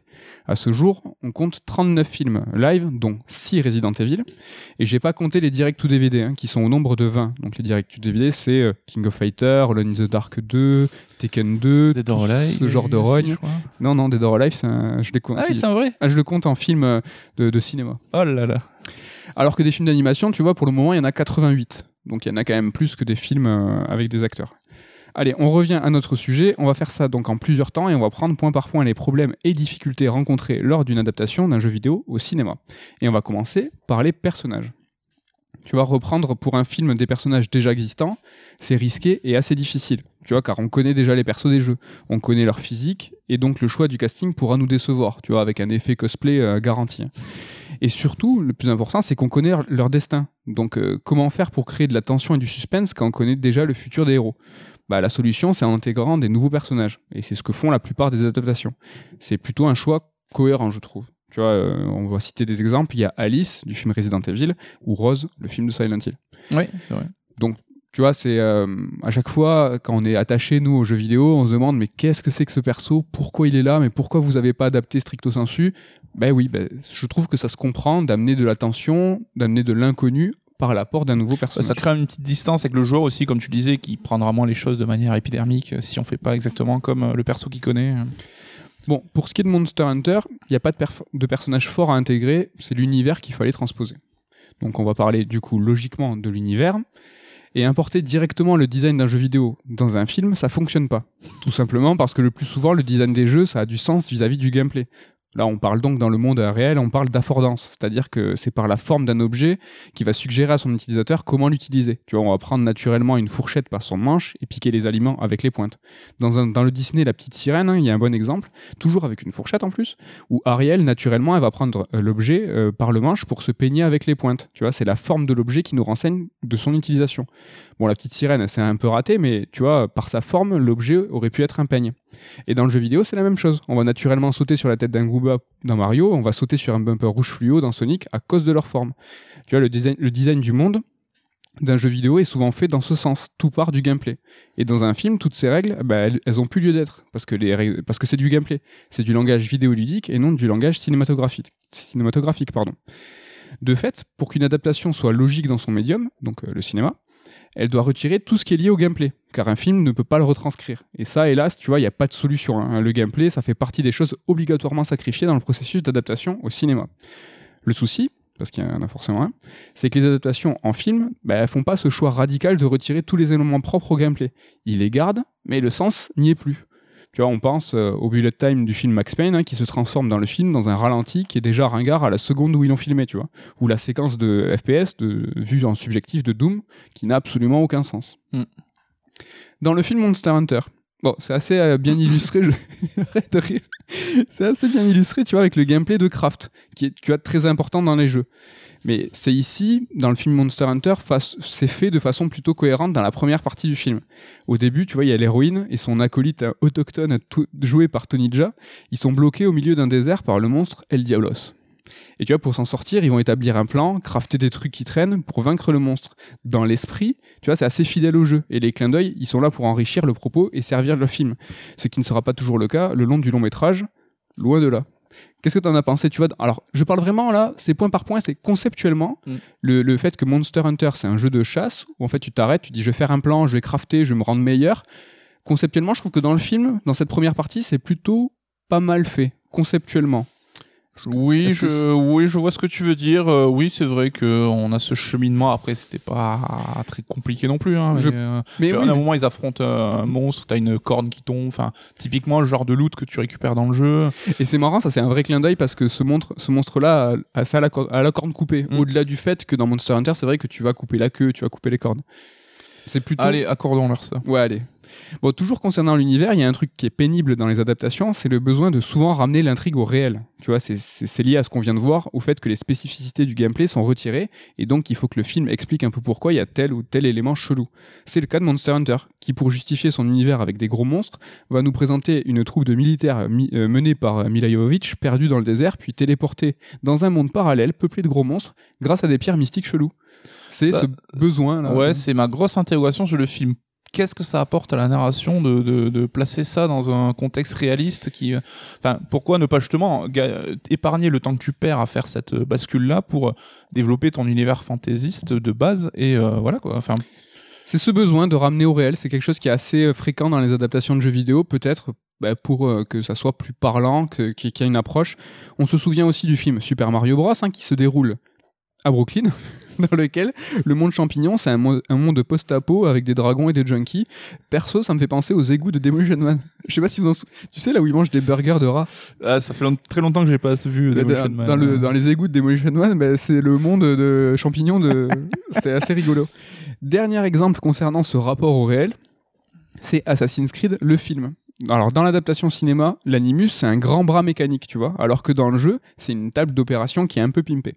Ce changement, je trouve qu'il est un peu problématique car il souligne des incohérences du jeu. Mais c'est des incohérences dont on se fichait à l'époque du jeu. En fait, tu vois, le bras mécanique, il tente de rationaliser l'animus. Dans cette version, tu vois, le héros, il bouge comme dans la simulation. Il a des sensations, il vit exactement la scène de son ancêtre. Mais du coup, dans ce nouvel animus, on se demande si le héros, il est vraiment actif, tu vois. Est-ce qu'il prend des décisions ou est-ce qu'il est passif devant un film? Est-ce que c'est comme de la VR du futur avec la douleur et tout? Ou est-ce qu'il a encore son libre arbitre? Alors que ces questions, tu vois, dans le jeu, ben, on se les posait pas. Mm. On vivait l'expérience de l'ancêtre, car on était en contrôle. On avait la manette, on le savait, car on jouait. Donc là, le rapport au réel, le fait que dans cette adaptation, ils essayent de faire quelque chose qui est plus cohérent dans un monde, ben, soulève quelque chose qui, dans le jeu, ben, on on, s'est jamais posé la question. On avait la manette. Ouais, il y a un petit truc chelou, genre t'as l'impression que les mecs du ciné disaient Eh, regardez, nous on est plus intelligents que vous dans le jeu vidéo, on va réussir à régler des problématiques qui n'ont pas lieu d'être. Ouais. Et au final, non, c'était pas une bonne idée. Et ce qui est encore plus bizarre, c'est que le, le film a été fait en étroite collaboration avec Ubisoft. hein. Donc j'imagine que c'est quelque chose qu'ils ont validé, sachant que le film est inclus dans la diégèse des jeux en général dans l'univers euh, enfin, vidéoludique des assassins. Oui, ils vont en Espagne, euh, lieu qui est, qui est pas euh, visité dans les jeux canoniques en tout cas. Mm. Et en l'inverse, il y a les films qui apportent du fantastique sans raison, sans que le jeu qui l'adapte n'en contienne une bribe. Du genre Max Payne, vous avez remarqué, il m'a un peu traumatisé celui-là, qui met en scène des créatures maléfiques volantes, des genres de succubes de l'enfer, alors qu'il n'y a aucune raison, c'est un ajout du film, c'est pas dans le jeu. C'est expliqué par la suite, mais c'est éclaté. Je, je vous laisse regarder le film, je te le dirai en off si tu veux. euh, Qu'est-ce que c'est que ces succubes Et donc, on va arriver à parler de la narration maintenant. La narration, elle est, comme le reste des sujets, un petit peu problématique car elle se calque sur la progression du jeu le plus souvent. Du coup, elle est très poussive et peu réaliste. Elle présente des situations tout aussi impossibles que le jeu, sauf que bah, le changement de média n'est pas pris en compte. Et ce qui semble logique dans un jeu vidéo peut passer vite pour des facilités scénaristiques dans un film. Un bon exemple, je trouve, c'est le film Silent Hill, qui suit une narration très jeu vidéo, fait de récolte d'objets et d'indices, puis presque de passage de niveau. J'ai l'impression, tu vois, que tu vois l'évolution du personnage principal qui bah, tu vois, va trouver un papier dans la bouche d'un personnage dans les, dans les toilettes. Super, des références, clin d'œil. Mais cette narration, finalement, bah, si tu es d'un point de vue extérieur, un spectateur, tu te dis, franchement, le scénariste, il s'est pas cassé le cul, quoi. C'est un peu étonnant, mais je pense que c'est clairement euh, assumé à 100% par Gantz. hein. Je pense que c'était sa volonté. Il y a même un plan où l'héroïne, re- enfin, il y a même justement une séquence où l'héroïne regarde le plan, je crois que c'est de l'hôpital, et qu'il mémorise comme on le ferait nous dans le jeu vidéo. Je, oui, c'est clairement volontaire. Après, est-ce que c'est une bonne idée? Je suis un peu d'accord avec toi. Ça, je trouve que c'est pas forcément, ça a pas forcément sa place dans un film, mais c'était en tout cas la démarche de Gantz. Que ça soit un clin d'œil comme la carte, comme tu le dis, moi ça me dérange pas. Que ça soit une, une- un décalque d'un procédé narratif, je trouve que c'est un problème. Ça a rien à foutre dans un film. C'est un petit peu. euh, Je suis d'accord. Euh, alors, Monster Hunter, du coup, qu'est-ce qu'il en est? Je trouve que le début du film, je l'ai dit tout à l'heure, il est un petit peu intéressant. Tu vois, c'est une sorte de huis clos à ciel, à ciel ouvert dans lequel il y a, tu vois, il y a une économie de mots qui est assez forte parce que les deux, les deux protagonistes, ils se comprennent pas. Du coup, c'est assez cinématographique. On comprend les choses par l'image et pas par le dialogue. De plus, cette première partie du film, elle représente, tu vois, une scène de chasse, ce qui est le cœur de la licence Monster Hunter. On l'a vu. Ils font un plan, ils se stuffent, elle, elle apprend à utiliser ses armes. Ça, c'est kitsch au possible. Ça, c'est plutôt pas mal. Pour ce qui est de la narration, là, pour le coup, ils ont fait un décalque du jeu. C'est pas trop mal dans le concept. Après, là, je parle d'économie de mots. euh, à un moment, tu vois, il y a Mila Jovovich qui essaye euh, de- de- de- d'apprendre l'anglais au personnage autochtone de Tony Jaa. C'est presque, c'est un peu, c'est tendu. Le colon euh, vient propager ouais. la bonne parole, ouais, c'est un peu le malaise. Mais euh, ouais, on diverge un petit peu là-dessus. J'avoue, moi, le, cette première partie, je l'ai vu plus comme un, une sorte de tentative de faire un sorte de survival à la Alien qui a pas trop trop sa place dans le délire. C'est tout ce passage, on vous parle que du début du film, tout ce passage avec les araignées, qui là, c'est vrai, sont un poil éloignés. je ouais, bah, c'est la première heure en gros, mais c'est vrai que. Enfin, je suis loin d'être un expert au Monster Hunter et du lore. hein. J'ai très très peu joué, mais moi j'avais vraiment ce délire. C'était un mode un peu, tu vois, homme préhistorique. T'es dans ton village, tu vas aller chasser. Donc certes, c'est un mode hostile, mais tu vas faire ton plan pour aller chasser, tu et pour euh, le bien de ton village. Là, c'est vraiment, ils sont bloqués par ce monstre, donc t'as ce côté vraiment survival. Il faut s'en débarrasser pour pouvoir continuer à avancer. J'ai trouvé ça un peu hors de propos, mais. euh, Mais là, ce que tu dis par rapport au village, euh, on est sûr et puis on va faire son plein, ça c'est plus la seconde partie du film qui est pour moi une catastrophe. Et dans la première partie du film qui n'est euh, absolument pas un chef-d'œuvre, mais ils ont essayé de retranscrire l'hostilité du monde. Et c'est vrai que dans, dans Mm. Monster Hunter, tu te sens minuscule face à des entités qui sont mystiques presque pas des déités mais qui sont vraiment sensiblement enfin, plus puissantes que toi et là c'est pas le monstre et le diablos c'est vraiment même le moindre en fait t'es en Australie quoi t'es un mec il y a des il y a tout- des tout araignées veut te tuer. tout veut te tuer quoi. C'est un petit peu ça le délire. Aussi, les adaptations, elles vont très souvent poser en introduction une scène d'exposition pour justifier les capacités incroyables du héros. Ça, c'est quelque chose qui est très fréquent dans un film et qui est lié à la narration. C'est un peu grossier comme procédé, mais comme un film, bah, tu vois, ça dure que deux heures, bah, il faut aller vite. C'est le cas du film Tomb Raider, euh, alors celui de 2018, hein, le reboot, Mm. qui essaye de faire ça un petit peu subtilement, qui nous montre Lara pendant un entraînement de MMA, puis dans la scène suivante, elle est en train de faire une course de VTT en plein Londres. On comprend donc rapidement qu'elle sait se battre et qu'elle est casse-cou. Alors que dans le Tomb Raider de 2003, c'est fait un peu plus au chausse-pied. C'est une simulation de combat dans son manoir où en fait elle se bat avec un robot. Bon, je pense qu'on pourrait imaginer un petit peu le côté méta, un côté simulation, donc c'est pas une simulation virtuelle, elle se bat vraiment avec un robot. Mais bon, je trouve que c'est un peu plus bourrin dans la scène d'exposition, dans le reboot, et un peu mieux fait. Néanmoins, dans les deux cas, c'est ce que je viens de dire, c'est des scènes d'exposition Mhm. pour présenter les capacités incroyables du héros, parce que bah, dans le jeu vidéo, on a souvent des, des- entre guillemets des surhommes, des, des, sub, des personnages qui sont euh, super puissants. Quoi. Ouais, make sense. hein. Mais c'est vrai que la, la séquence du robot du premier Tomb Raider reste dans les mémoires, pas pour les bonnes raisons. du oui, coup, pas mais, pour les- euh, elle a quand même marqué. hein. Avec euh, ce qu'il faut de kitscherie, on, Ah en- là là. on y reviendra. Toujours avec le reboot de Tomb Raider, donc celui de 2018, le film illustre bien un défaut de narration qui est propre aux adaptations, qui est de reproduire une situation de jeu vidéo telle qu'elle. Pendant le film, en fait, il y a une tempête au cours de laquelle Lara est sur un bateau qui vient de subir une avarie et elle se retrouve bloquée par des rochers. Je sais pas si tu t'en souviens. Et là, en fait, on est face à une séquence de plateforme, clairement. Et en fait, ce qui n'aurait jamais été montré dans un autre film, bah, parce que ça n'a clairement aucun intérêt, et bien dans une adaptation, bah, c'est mis en lumière et c'est souligné. Toujours pareil, c'est ce format d'adaptation qui fait qu'on va nous mettre et qu'on va nous surligner une séquence alors que ça n'a pas lieu d'être, quoi. Oui, c'est comme si t'adaptais un roman où, et au moment, le personnage il prenait une page et il lisait un- une page pendant euh, 15 minutes. quoi. C'est très bizarre. C'est carré... Putain, c'est carrément. Et juste, je me permets un petit détail. Tu disais les films qui rajoutent du fantastique là où il n'y en a pas. Ouais. Le Tomb Raider reboot, lui, au contraire, il enlève les éléments fantastiques du jeu Tu sais, tout le côté sur l'île, le côté mystique dans le jeu, les zombies et tout, ils rationalisent ça dans le film, si j'ai pas de conneries, pour garder le truc très réaliste. Ouais, il y a alors les deux premiers Tomb Raider avec Kid Shuri d'Angelina Jolie sont très fantastiques, vraiment très très. Hein, ça parle de berceau du monde, de Pandore et tout. Le reboot rationalise parce que euh, c'est un peu cette vague-là, c'est de, ramener au réel. Après, il, euh, je sais pas si tu t'en rappelles, il parle quand même de, de, de ce, ce potentiel virus. euh, de, ouais, mais voilà, c'est la malédiction qui en fait était juste un virus euh, d'un cadavre. quoi. Tu sais pas, il laisse planer le doute, mais t'as quand même, ce- comme tu dis, euh, cette rationalisation qui est, qui est, qui est réelle. Quoi. Mais je pense que c'est c'est une question de mode. Tu Oui, c'était la mode Dark Knight, Casino Royale, où on revient sur des univers très réalistes. euh. On va parler maintenant, après de la narration, on va parler de, du scénario, évidemment. Et en ce qui concerne l'histoire, souvent, les jeux choisis comme base ont une euh, pour une adaptation, bah, ils possèdent pas une matière première suffisante pour faire un bon film. Voilà, je pense à House of the Dead et Need for Speed, qui sont de, bo- de bons exemples. pour, dé- tu vois, pour développer une Les intrigue. meilleurs exemples, je pense que tu vois. vois, ceux-là, ils sont, ils sont pas mal. Tu vois, pour développer une intrigue avec pour base un shooter sur rail ou un jeu de voiture, bah, ça donne des films qui n'ont rien à voir avec leur homologue vidéoludique. Tu vois, c'est blindé de clins d'œil, car c'est la seule chose qui, qui les rattache au jeu, au jeu, ces clins d'œil, justement. Et le souci, c'est que ces clins d'œil, bah, ils nous sortent du film. Et quand on les remarque, on réalise sur le moment bah, qu'on est un spectateur qui, ré- qui regarde une adaptation de jeu vidéo et non un, un spectateur qui regarde un film. C'est anti-immersif au possible. Et Monster Hunter, pour le coup, c'est 100% ça. C'est des clins d'œil de partout qui ne servent en rien le film, mais qui flattent le spectateur qui aura compris les références. Du genre, l'apparition du palico, concrètement, t'es un spectateur lambda qui connaît pas la franchise, cette scène, elle pose dix fois plus de questions qu'elle n'en résout.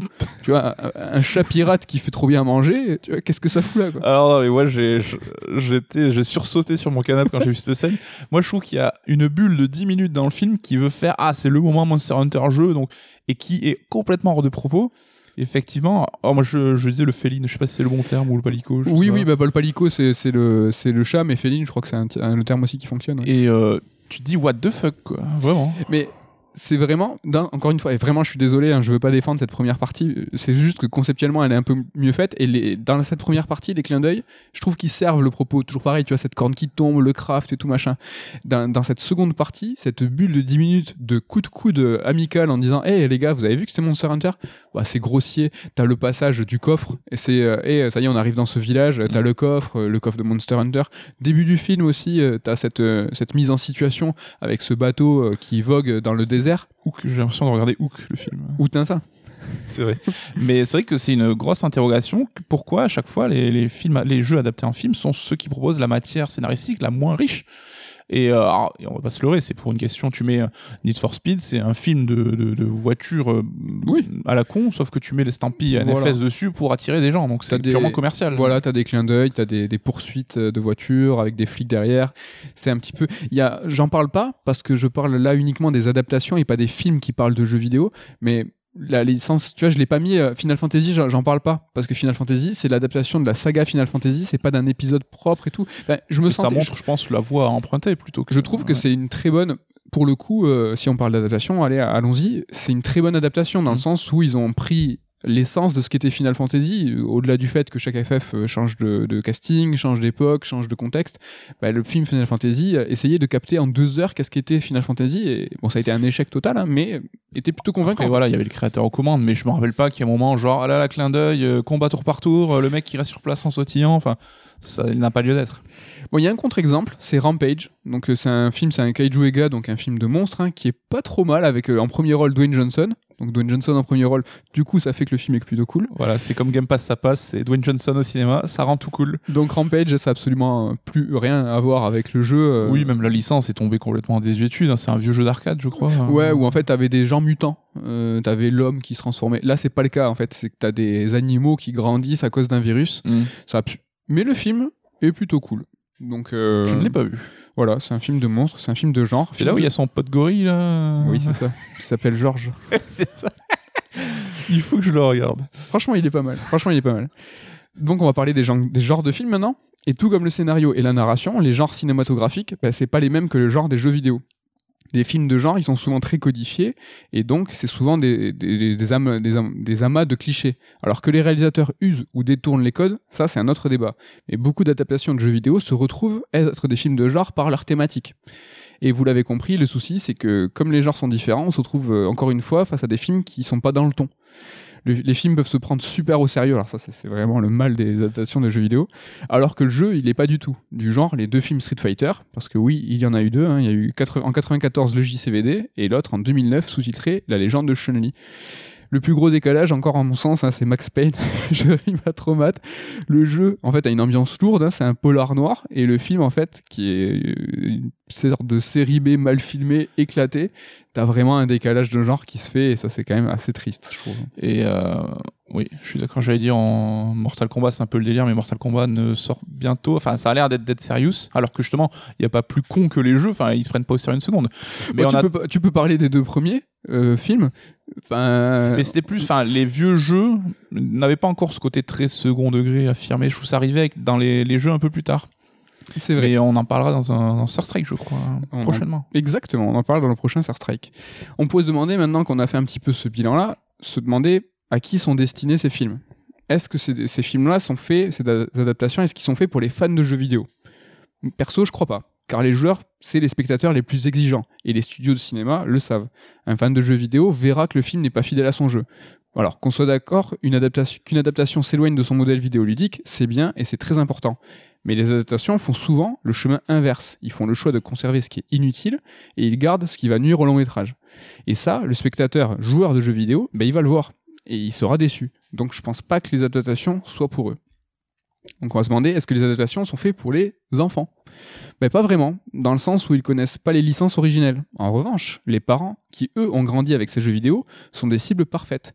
Ils vont être super heureux de pouvoir partager avec leurs gosses un film qui met en scène un héros de leur jeunesse. Et par exemple, le récent Sonic est Tiens, un tiens. très bon exemple. C'est un excellent, oui, excellent Nicolas Coursier, film pour les enfants qui a su attirer beaucoup de papas et de mamans qui gardent un souvenir ému de la mascotte de Sega.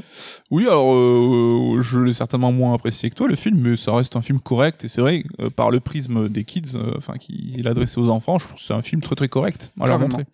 Il y a aussi le film Pokémon, donc une franchise qui, elle, traverse les générations, hein, qui n'a pas besoin d'attirer les parents. Le, le récent film Détecti- Détective Pikachu, c'est un très bon film pour les petits et les grands, même si je trouve que je trouve que là, il est un peu complexe pour les tout petits. Il a une intrigue qui est, qui est un peu sérieuse et qui essaye d'être transgénérationnelle pour. Oui, c'est vrai que c'est peut-être plus pour les 8-10 ans, mais euh, c'est marrant parce que, alors Détective Pikachu, ça reste un jeu vidéo à la base, hein, mais qu'ils aient choisi d'adapter Pokémon par le prisme d'un spin-off très très particulier, c'est euh, c'est assez intéressant comme cas de figure. Ouais, bah c'était, je pense, par choix de caractériser Pikachu. Est-ce que ces adaptations sont pour le grand public? Voilà, je pense que oui. Ces films, à mon sens, hein, sont à destination euh, du grand public. Les jeux vidéo, c'est des marques qui sont importantes, connues de tous. La marque Resident Evil, Tomb Raider, Warcraft sont l'évocation de quelque chose de gros, d'important pour le grand public. Et une adaptation en film, c'est une porte d'entrée vers un monde et des licences que le grand public a entendu parler, mais qui ne connaissent pas forcément. Et ces univers et ces marques qu'on voit partout, ben, ça attire, ça attise la curiosité. Ce qui est à la mode, c'est ce qui coule dans l'inconscient collectif. Et ben avec un film de deux heures, on peut avoir accès et peut-être comprendre ces univers inconnus. Ces adaptations, un- sont des moyens simples pour entrer dans les licences de jeux vidéo. C'est pour ça que je pense que c'est pour le, c'est pour le grand public. Oui, oui, oui, c'est euh, bah, adapté, comme tu dis, hein, les licences qui sont dans le Zeitgeist, quoi, comme euh, Disney peut adapter ses attractions en film. hein. Ouais, exactement, super exemple. Bon, ça c'est la théorie. hein. Le plus souvent, c'était, ces, films sont finalement pour personne. Ils, tapent, ils tapent au milieu. Ils sont convain- ils sont pas convaincants pour aucune audience, quoi. Mais je pense que c'est essentiellement pour le grand public que ces films sont faits, surtout dernièrement avec des ambitions et des budgets qui flambent. Mais ça, on va y venir tout de suite. Au final, ces films sont fabriqués comme des produits dérivés, ce qu'ils sont, et ne sont pas des œuvres à part entière, ce qu'ils devraient être pour être de bons films. Mais est-ce qu'une bonne adaptation sera forcément un mauvais film, tu vois, quoi qu'il arrive? Et pourquoi ces adaptations, elles sont pas bonnes? Est-ce que c'est un problème de budget? Bah, à l'époque, oui, un petit peu, mais plus, ma- plus maintenant. hein. Rampage, Tomb Raider, Warcraft, c'est des films à gros budget. 100, 120, 160 millions, euh, respectivement, pour Rampage, Tomb Raider et Warcraft. Monster Hunter, c'est 60 millions. C'est pas mal. Et à l'écran, c'est pas cheap. Alors attention, les monstres, je trouve qu'ils ne sont pas cheap. En revanche, les costumes, les perruques, le tout, l'ensemble hormis monstres, il n'y avait plus d'argent. Parce que je trouve que les, les, les, les monstres sont pas sont pas Alors, je rentrais pas dans les détails pour pas spoiler, mais je trouve qu'il y a un monstre qui est plutôt pas mal. Les autres, euh, Tu vois, même la scène de Palico, moi j'ai l'impression que j'avais lancé Monster Hunter, tu vois. C'est que c'est une, scène full CG qui est pas dégueulasse, qui est. mais que ça fait CG jeux vidéo des Ah, années un peu quand même. Ça fait Bon, mais pour un film de 60 millions, qui est pas vraiment, c'est pas le, le top du top, hein, c'est vraiment pas dégueulasse. Tu vois, Warcraft qui est sur 160 millions, là il est plutôt, c'est plutôt très correct. Ouais, ouais. Euh, le Tomb Raider, le Rampage aussi, euh, n'a pas à rougir. Pas Ah, face à un Godzilla, mais c'est c'est vraiment très très solide quoi. Bon, le Sonic et Pikachu aussi sont euh, techniquement euh, pas mal. hein. Ouais, ouais, ouais. Est-ce que c'est un problème Donc là, on vient de parler du budget. Est-ce que c'est un problème d'acteurs? Alors depuis le début, il y a des noms qui sont reconnus dans les adaptations, mais c'est des acteurs qui sont attirés par des gros chèques. C'est pas des projets de cœur pour eux et on sent qu'ils sont pas vraiment impliqués. En acteurs importants, on peut citer bah, JCVD dans Street Fighter, Angelina Jolie Tom- dans Tomb Raider, Jake Gyllenhaal, Prince of Persia. On va pas tous les faire, vous inquiétez pas. Michael Fa- Fas- Fassbender, Marion Cotillard et Jeremy Irons pour Assassin's Creed, donc beau casting. Ryan Reynolds dans Détective Pikachu et Tom Holland et ou Mark Wahlberg dans le futur Uncharted, mais il y en a plein d'autres. Ah, je permets juste Denis Hopper quand même hein, dans Mario, euh, grand acteur qui devait, euh, je pense, être sous drogue quand il a signé et qui devait se taper des barres tout seul de, participer à ce film. Moi, je pense au sketch des inconnus, tu sais, avec Pascal Legitimus qui est dans sa baignoire, tu sais, qui fait une pub et qui dit il faut payer ses impôts, tu vois. Je sais pas si vous... bah, ça c'est vraiment pour les anciens, mais moi je pense à ça. Et dans Monster Hunter, ben, on a euh, Mila Jovovich et surtout Tony Jaa. On a aussi Ron Perlman en Nanarman, hein, donc c'est un casting qui est plutôt pas mal. Ron Perlman, c'est du second couteau. Tony Jaa, bon, il a eu son heure de gloire. Et Mila Jovovich, on en parlera tout à l'heure. On sait pourquoi elle est là. En tout cas, Monster Hunter euh, aligne pas un casting euh, 10 étoiles. Euh, je sais même pas 3 étoiles. quoi. Pas une étoile. Une étoile. Est-ce que c'est un problème de réalisateur?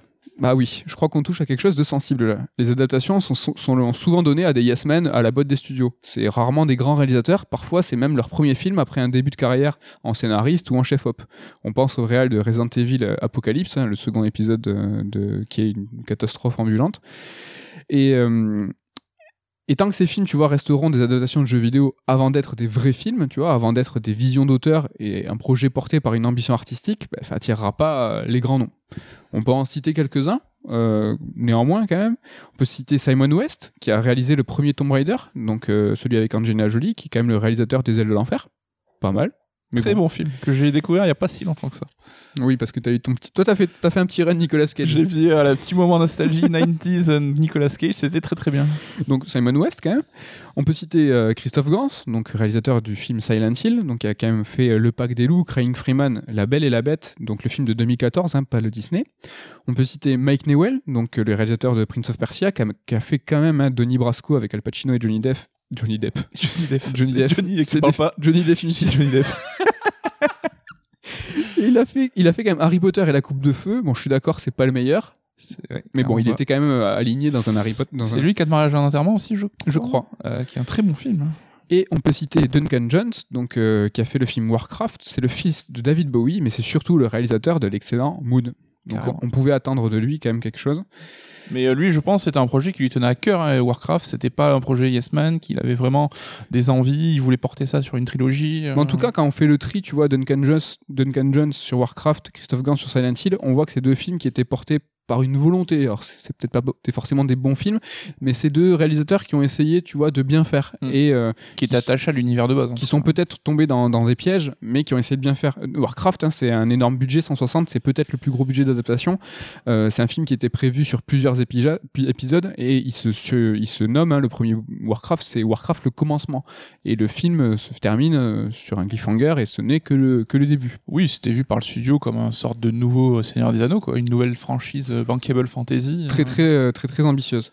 Mais les adaptations, c'est- aussi et surtout des réalisateurs comme Uwe Boll et Paul W.S. Anderson hein, qui sont, pour être polis, pas des flèches, même si, même si je trouve que le premier Resident Evil, hein, au final, est plutôt fidèle. Ça blasphème, Max, on y arrive. Il y a une ambiance au début manoir avec un labo à la fin. Des principes de gam- des gameplays qui sont quand même pas mal bien retranscrits euh, dans, le, dans le film. Par exemple, tu as des personnages qui sont à court de munitions. Ça, c'est un truc qui est flagrant. J'avais pas du tout tilté à l'époque et quand je le revois, euh, c'est assez flagrant. Pour le premier Resident Evil, c'est plutôt correct. Et dans la réalisation, tu vois, il y a des plans qui convoquent des caméras fixes du jeu qui sont plutôt cool. Alors, je dis pas que c'est un chef-d'œuvre, hein, pas du tout, hein, mais comme pour Monster Hunter, Paul W.S. Anderson, j'ai l'impression que c'est un- c'était un réal en tout, cas, en tout cas qui connaissait la licence, qui avait essayé de bien faire dans le sens où il avait compris qu'une adaptation de jeu vidéo c'était pas un transfuge euh, bête et méchant euh, dans la narration, dans le scénario. Tu vois, quand on liste, il est pas tombé dans les pièges, euh, Mhm. dans tous les pièges. Il a créé un nouveau personnage pour créer de l'intrigue, la narration, il a pas fait un décalque, etc. Mais au final, Monster Hunter comme Resident Evil, ça reste des, mauvais films. C'est que la recette ne prend pas, même s'il avait pour autant les bons ingrédients. C'est un petit peu dommage. Bon, ce Paul W.S. Anderson, hein, c'est le réalisateur, donc on l'a dit, de Monster Hunter. Euh, il a sa femme dans la vie, c'est Mila Jovovich, donc on comprend tout de suite pourquoi elle se retrouve à la tête de toutes ces licences. Et il a aussi réalisé le premier Mortal Kombat, donc qui est assez apprécié, qui reste quand même une. euh, C'est apprécié. ça, par ça, ça tire un peu vite, mais. Christophe, Christophe Lambert Disons que nous avons un attachement euh, nostalgique peut-être à ce film, mais bon, ça reste une grosse saucisse. Ouais, tu, tu m'enlèves les mots de la bouche. Aujourd'hui, petit bilan. Bah, la qualité de ces, adap- ces adaptations, je trouve qu'elle monte. Tu vois, les cinq dernières années, je trouve que les films sont agréables à regarder, sont même plutôt bons. Bon, je parle des films Rampage, Tomb Raider le reboot, Sonic le film, Détective Pikachu et même Warcraft est plutôt cool. Les moyens augmentent, les gros acteurs sont là, il manque plus que les réalisateurs de talent. Et donc Monster Hunter, hein, qui est un petit peu notre fil rouge, au final, euh... ouais, c'est une rogne ou qu'est-ce qu'on en pense? Bah, il vient casser un peu ta conclusion, et c'est vrai qu'on avait l'impression que les, adap- les adaptations étaient prises de plus en plus au sérieux parce qu'ils se rendaient compte qu'ils faisaient n'importe quoi en amont, et donc on avait des, films de plus en plus solides. Et là, bam, débarque Monster Hunter qui refait les mêmes, à mon sens, hein, les mêmes erreurs que les adaptations pourries des années euh, il y a 5-10 ans. Donc, ouais, clairement, c'est un gros, gros, gros navet, et c'est même pas un film rigolo que tu peux mater avec des potes, hein, c'est vraiment juste nul. Dans la lignée de ces Resident Evil, de toute façon, les derniers, euh, qui étaient tout clacos. C'est vrai, c'est vrai. Bon, des Resident Evil, il y en a des, meilleurs que d'autres, mais, euh, mais, mais c'est toujours rigolo quand tu essayes de regarder dans le détail, euh, tu vois, les, vraiment euh, organiquement comment c'est fait. c'est pour ça que je, je défends pas Paul, Paul W.S. Anderson, mais j'ai l'impression qu'il a essayé de bien faire et que c'est l'amalgame de tout. C'est peut-être pas un bon réalisateur, peut-être qu'il a. Ce qui est- ce qui est dommage. C'est dommage. c'est dommage pour un réalisateur de Ah mais oui, le film est bourré d'effets où le mec, le montage, il est atroce. Tu sens que cinématographiquement, il croit qu'il fait des trucs Voilà. cool en fait. Mais Est-ce qu'il a essayé de faire un film de cinéma Tu vois, avec, avec des plans qui veulent dire quelque chose, avec. ah, je pense qu'il a essayé. Après, c'est que voilà, il a peut-être pas les, les capacités pour. Mais euh, Bon, on a fait le bilan, on va essayer de regarder un petit peu dans l'avenir. hein. On va pas être exhaustif parce que des projets, il y en a pas mal, hein. notamment Resident Evil, on vient d'en parler. euh, Mm. Il y a des films, des séries qui arrivent. Euh, on va parler de Uncharted, donc il va sortir en février 2022, un film qui a connu beaucoup de retard euh, et beaucoup de réalisateurs. Euh, quelque chose qui, tu vois, que j'ai pas soulevé, mais des retards, des complications dans le développement des adaptations, des annulations. Ça, c'est le propre des, des adaptations de, de jeux vidéo au cinéma. On pense à The Last of Us, euh, on passe à Bioshock, on pense à Uncharted des projets qui ont eu euh, des gros réalisateurs, des gros acteurs et qui en fait qui ont été retardés, annulés. Ça c'est quelque chose, c'est jamais simple en tout Ouais, je pense qu'on aura tous le regret de, du Bioshock de Gore Verbinski qui avait l'air euh, au- audacieux en tout cas et euh, ambitieux, mais qu'on verra jamais. Il y a aussi le film Metal Gear Solid, un serpent de mer euh, qu'on entend parler depuis longtemps. Donc il n'y a pas de date. On sait que Oscar Isaac a été confirmé dans le rôle de Snake. Euh, il sera mis en scène par Jordan, Jordan Vogt Roberts. Donc c'est le pote de Kojima qui a une très très grande barbe. Qui ne l'a plus, qui s'est rasé. Et, et- oui, c'est vrai. Et qui est le réalisateur de Kong Skull, Skull Island. Euh, on sait que le projet, il a un film de projet Gundam, qui est une autre adaptation, mais là on parle de, manga euh, en animation. Et donc il va faire un, qui va faire un film et qui, va, qui passera avant le film Metal Gear Solid. Donc Ouais, c'est chelou parce que ce film Metal Gear, ça fait des années qu'on en parle, des années que ce réal est attaché au projet et tout, mais ça avance pas. Je sais pas si c'est quelque chose qui bloque au niveau peut-être qu'ils attendent que le scénar soit finalisé ou les studios qui veulent pas greenlighter le truc. Mais euh, là, il, ouais, il vient d'annoncer être sur le projet Gundam euh, Netflix. Ouais, qu'est-ce qu'ils attendent euh, sur Metal Gear euh qu'est-ce qu'on attend? Qu'est-ce qu'on attend? Toi-même, tu sais, euh, Snoop Doggy Dogg. Snoop Doggy Dogg. Et mon dernier film à venir, c'est Mortal Kombat, qui va sortir le 12 mai en VOD. Euh, donc euh, en VO, annonce euh, sortie en VOD parce que c'est un film Warner, Warner qui sort ses films en salle et en VOD aux États-Unis grâce à leur plateforme HBO Max, plateforme qui n'existe pas en France. On sait qu'ils ont un partenariat avec OCS, mais là, comme pour Godzilla versus Kong, bah, ils ont fait le choix de, se passer des salles et de sortir directement en VOD. C'est le cas pour Mortal Kombat qui va sortir donc le 12 mai. Le Real a dit que si c'était un succès, il il avait signé pour quatre films. Eh ben, ça promet. Mais ça, je vous en parlerai dans le prochain Sur Strike et peut-être que tu m'accompagneras, euh, Ah ben, il faudra que je fasse l'effort là aussi. Nico. Euh, donc c'est un prochain Sur Strike qui va être euh, enregistré avec la team, donc euh, très prochainement. Et le, le Sur Strike sera diffusé le 12 mai, jour de sortie Si De- pas bien fait. de, de Mortal Kombat en VOD. On, ça sera tout chaud, on va pouvoir vous en parler. Je dois confesser être un peu chaud sur Mortal Kombat, de ce que j'en avais vu, le trailer et tout. Ça me donnait un peu envie. Pareil, je l'attends. Euh, je suis pas un grand fan euh, de- des premiers, euh, sur- surtout pas du 2. Euh, Damien, big up à lui, qui adore Mortal Kombat 2. euh, mais voilà, ouais, je l'attends pas mal. J'ai hâte de, de voir ça. Et dans les projets futurs, je suis très très curieux du Mario, du projet Mario de Studio Illumination, donc les mecs qui ont fait les, les Minions. Les Minions Non, comment on dit? Les, Les les petits mecs tout jeunes. Oui, si, C'est les Minions? Ouais. Ok. Attends. Non, c'est. euh, Mais si, si, si, c'est les Minions. euh, Ouais, moi, moi, je suis méchant. Ouais, peut-être tu confonds avec euh, Ubisoft là, les. Les lapins crétins Ouais, non Je les Minions, c'est vrai que c'est un terme qu'on emploie hors Je- du film. Mais je crois que c'est des Minions. Ouais. Mais pour le coup, on sait que Nintendo et Miyamoto sont impliqués là-dessus. Ça sera de la CG pour le coup, euh, donc il n'y aura pas le malaise de voir un acteur incarner Mario chelou. Je suis curieux. Alors je l'ai pas, euh, je l'ai pas compris dans, mes- dans la fin de ma chronique dans les films à venir parce qu'il y a absolument aucune nouvelle. C'est un film qui devait être en frontal contre le film Sonic et Sonic euh, l'a doublé et va même sortir euh, son volume 2 peut-être avant même le film Mario. Des projets, il y en a plein. Il y a un film Dynasty Warrior qui sort le mois prochain, euh, qui, non, qui va sortir en premier lieu en Chine. Je Ouais. sais pas si on va y avoir droit nous en avez VOD. l'air un peu ambitieux. Ouais, franchement, euh, à voir. Je sais pas si on vous fera un topo, un fil rouge. En tout cas, grâce à cette chronique, maintenant, on pourra faire un retour sur toutes les, adaptations euh, qui vont sortir au fur et à mesure. Voilà, au final, je sais pas si vous, vous êtes fan d'adaptations. Est-ce que toi, tu as des adaptations euh, qui te pas qui te tiennent à cœur Est-ce qu'il y, y en a certaines que tu apprécies plus que d'autres Euh, Alors, euh, c'est vrai que tu as mis un peu de côté le volet euh, animation, machin, machin. Mais il y a le Dragon Quest dont on a parlé dans un, à l'époque dans un Sur Strike, je crois, qui est vraiment plutôt réussi. Alors, il s'appelle Dragon Quest sur Story et qui est disponible sur Netflix, Ouais. mais c'est l'animation, je l'ai pas traité du tout. Ouais, ouais, ouais. Et lui, je trouve que c'est peut-être un de ceux qui m'a le plus plu. Tu triches. Je triche. Tu voilà, triches. je- il est je-. YOLO, no rules. Oui, c'est ça. Euh, en tout cas, ouais, on vous le recommande, tout- recommande tous les deux chaudement. Il est vraiment excellent. Il est méta. Il réfléchit à sa condition d'adaptation, chose qui, dans les films, euh, n'est jamais arrivé. Ouais. et les adaptations live, bah, c'est vrai que les exemples récents, hum, Pikachu et Sonic, euh, c'est des films plutôt corrects, hein, donc j'en garde des souvenirs plutôt sympas. Mais euh, c'est à peu près tout. Je suis pas sûr que j'ai un film euh, adapté qui me tienne à cœur. Alors j'avais un bon souvenir du Prince of Persia, mais tu l'as revu, tu m'as dit que c'était pas... faut pas que je le revoie, donc tu m'as conseillé Garde. de garder mon souvenir euh, de l'époque. Garde ce beau souvenir ou garde ce souvenir dans ta tête et ne, re- ne le remate pas. C'est c'est horrible. Il Ouais. est mauvais. Le whitewashing, euh, il est puant. euh, question, on s'était pas pas trop posé à l'époque, euh, mais vraiment aujourd'hui, c'est avec le recul, c'est honteux. Euh, non, Prince of Persia, non. En tout cas, merci à toi d'avoir pris euh, la balle pour la team, hein, parce que tu t'es tapé un max de films dégueulasses euh, depuis 15 jours. Et j'ai même fait un petit calcul, apparemment ça t'a coûté au moins entre 20 et 30 balles, donc euh, tu vas gaspiller ton temps et ton argent pour nous, c'est beau. C'est vrai que je me suis tapé un petit run. hein. Je vous ai proposé un thread sur Twitter pour, euh, pour ceux qui voulaient me suivre. Alors, je crois que très peu euh, de gens ont suivi mon chemin de croix. Quelques-uns ont dit Ah, ce soir, je vais me mater ça ou ce soir, je vais me mater ça. À chaque fois, je vous mettais la, la plateforme de dispo. Donc, il y a certains films comme Assassin's Creed qui sont disponibles sur Netflix, Prince of Persia sur Disney, euh, Tomb Raider euh, qui est Amazon disponible sur. Amazon Prime. Mais c'est arrivé assez souvent où j'ai dû me taper en lock. Donc c'est chouette la lock. Euh, tu vois, le, le démat, c'est aussi ça qui est bien, c'est que t'es pas obligé de te taper, euh, t'acheter un DVD euh, ou d'aller voir en, en occasion. Là, c'est vrai que j'ai dû me racheter les premiers Tomb Raider, les deux premiers de, de Jolie. Euh, c'est quoi que j'ai dû racheter? Need for Speed. Tu vois, il y a plein. J'ai dû quand même raquer. Mon seul regret, c'est Hitman. Il y en a deux des Hitman en plus. Il y a Hitman et Hitman Agent 47. Mm. Qui sont vraiment, je crois, deux rognes.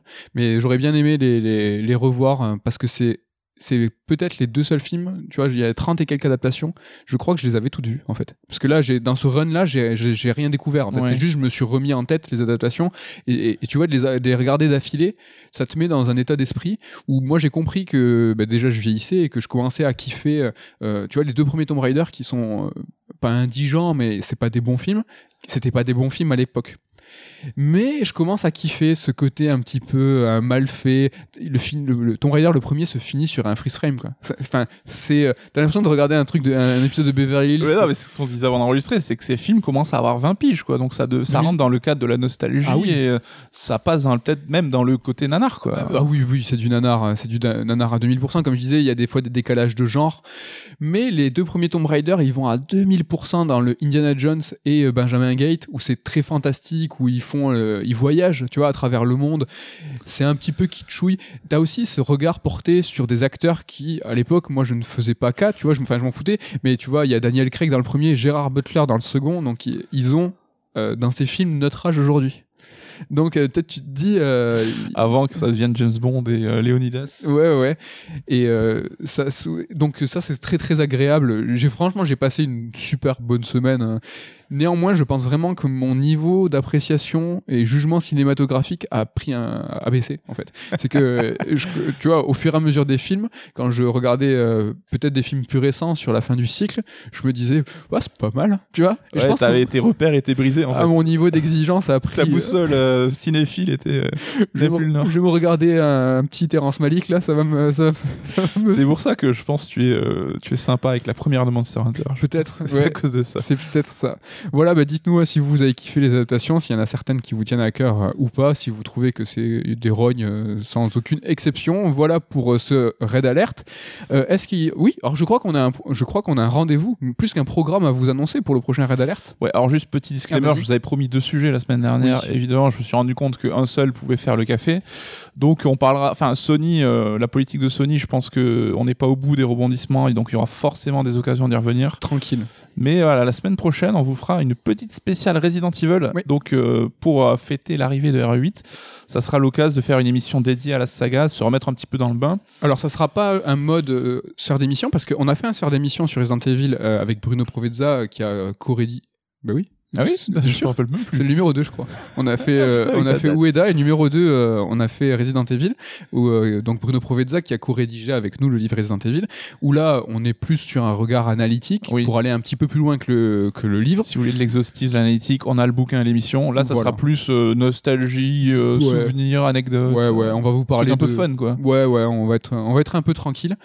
Euh, Il y a aussi Resident Evil 8 qui va arriver, euh, qu'on va traiter. On ne sait pas encore comment. On Ça sera ouais, soit un raid alert, euh, soit un Surstrike EX EX. en fonction de voir si on a besoin de spoiler ou de dévoiler des choses qui euh, évidemment ne seront pas euh, là pour ceux qui veulent se garder la surprise. À voir comment ça va se goupiller. Exactement, voilà pour la semaine prochaine du Resident Evil. À venir, euh, du RE8, euh, on va sûrement parler de Returnal. euh, toi, tu vas nous parler de Sony. euh, on, a un petit pro- on a un petit projet, on a un petit planning. C'est Ouais, euh, fait. Voilà pour ce Red Alert. Merci pour votre fidélité. Merci d'être euh, toujours plus à écouter. Ça fait super plaisir. euh, Ouais, l'occasion. On voit que vous êtes de plus en plus nombreux, c'est cool. Ouais, carrément l'occasion pour nous de faire euh, la bise et le big up euh, à l'équipe, à Ken, à Ludo, à Damien, qu'on va retrouver très prochainement euh, dans un Sur Strike. Donc là, euh, coup sur Ça coup, s'enchaîne. ça s'enchaîne. donc prochaine Sur Strike euh, avec la team hein, qui sera diffusée le 12. Voilà, je pense que pour le calendrier, là, vous avez tout ce qu'il faut. On vous remercie encore et on vous dit à bientôt. À bientôt, Balu. Balu. Allez, Salut, Balu. Ça bye. salut à tous.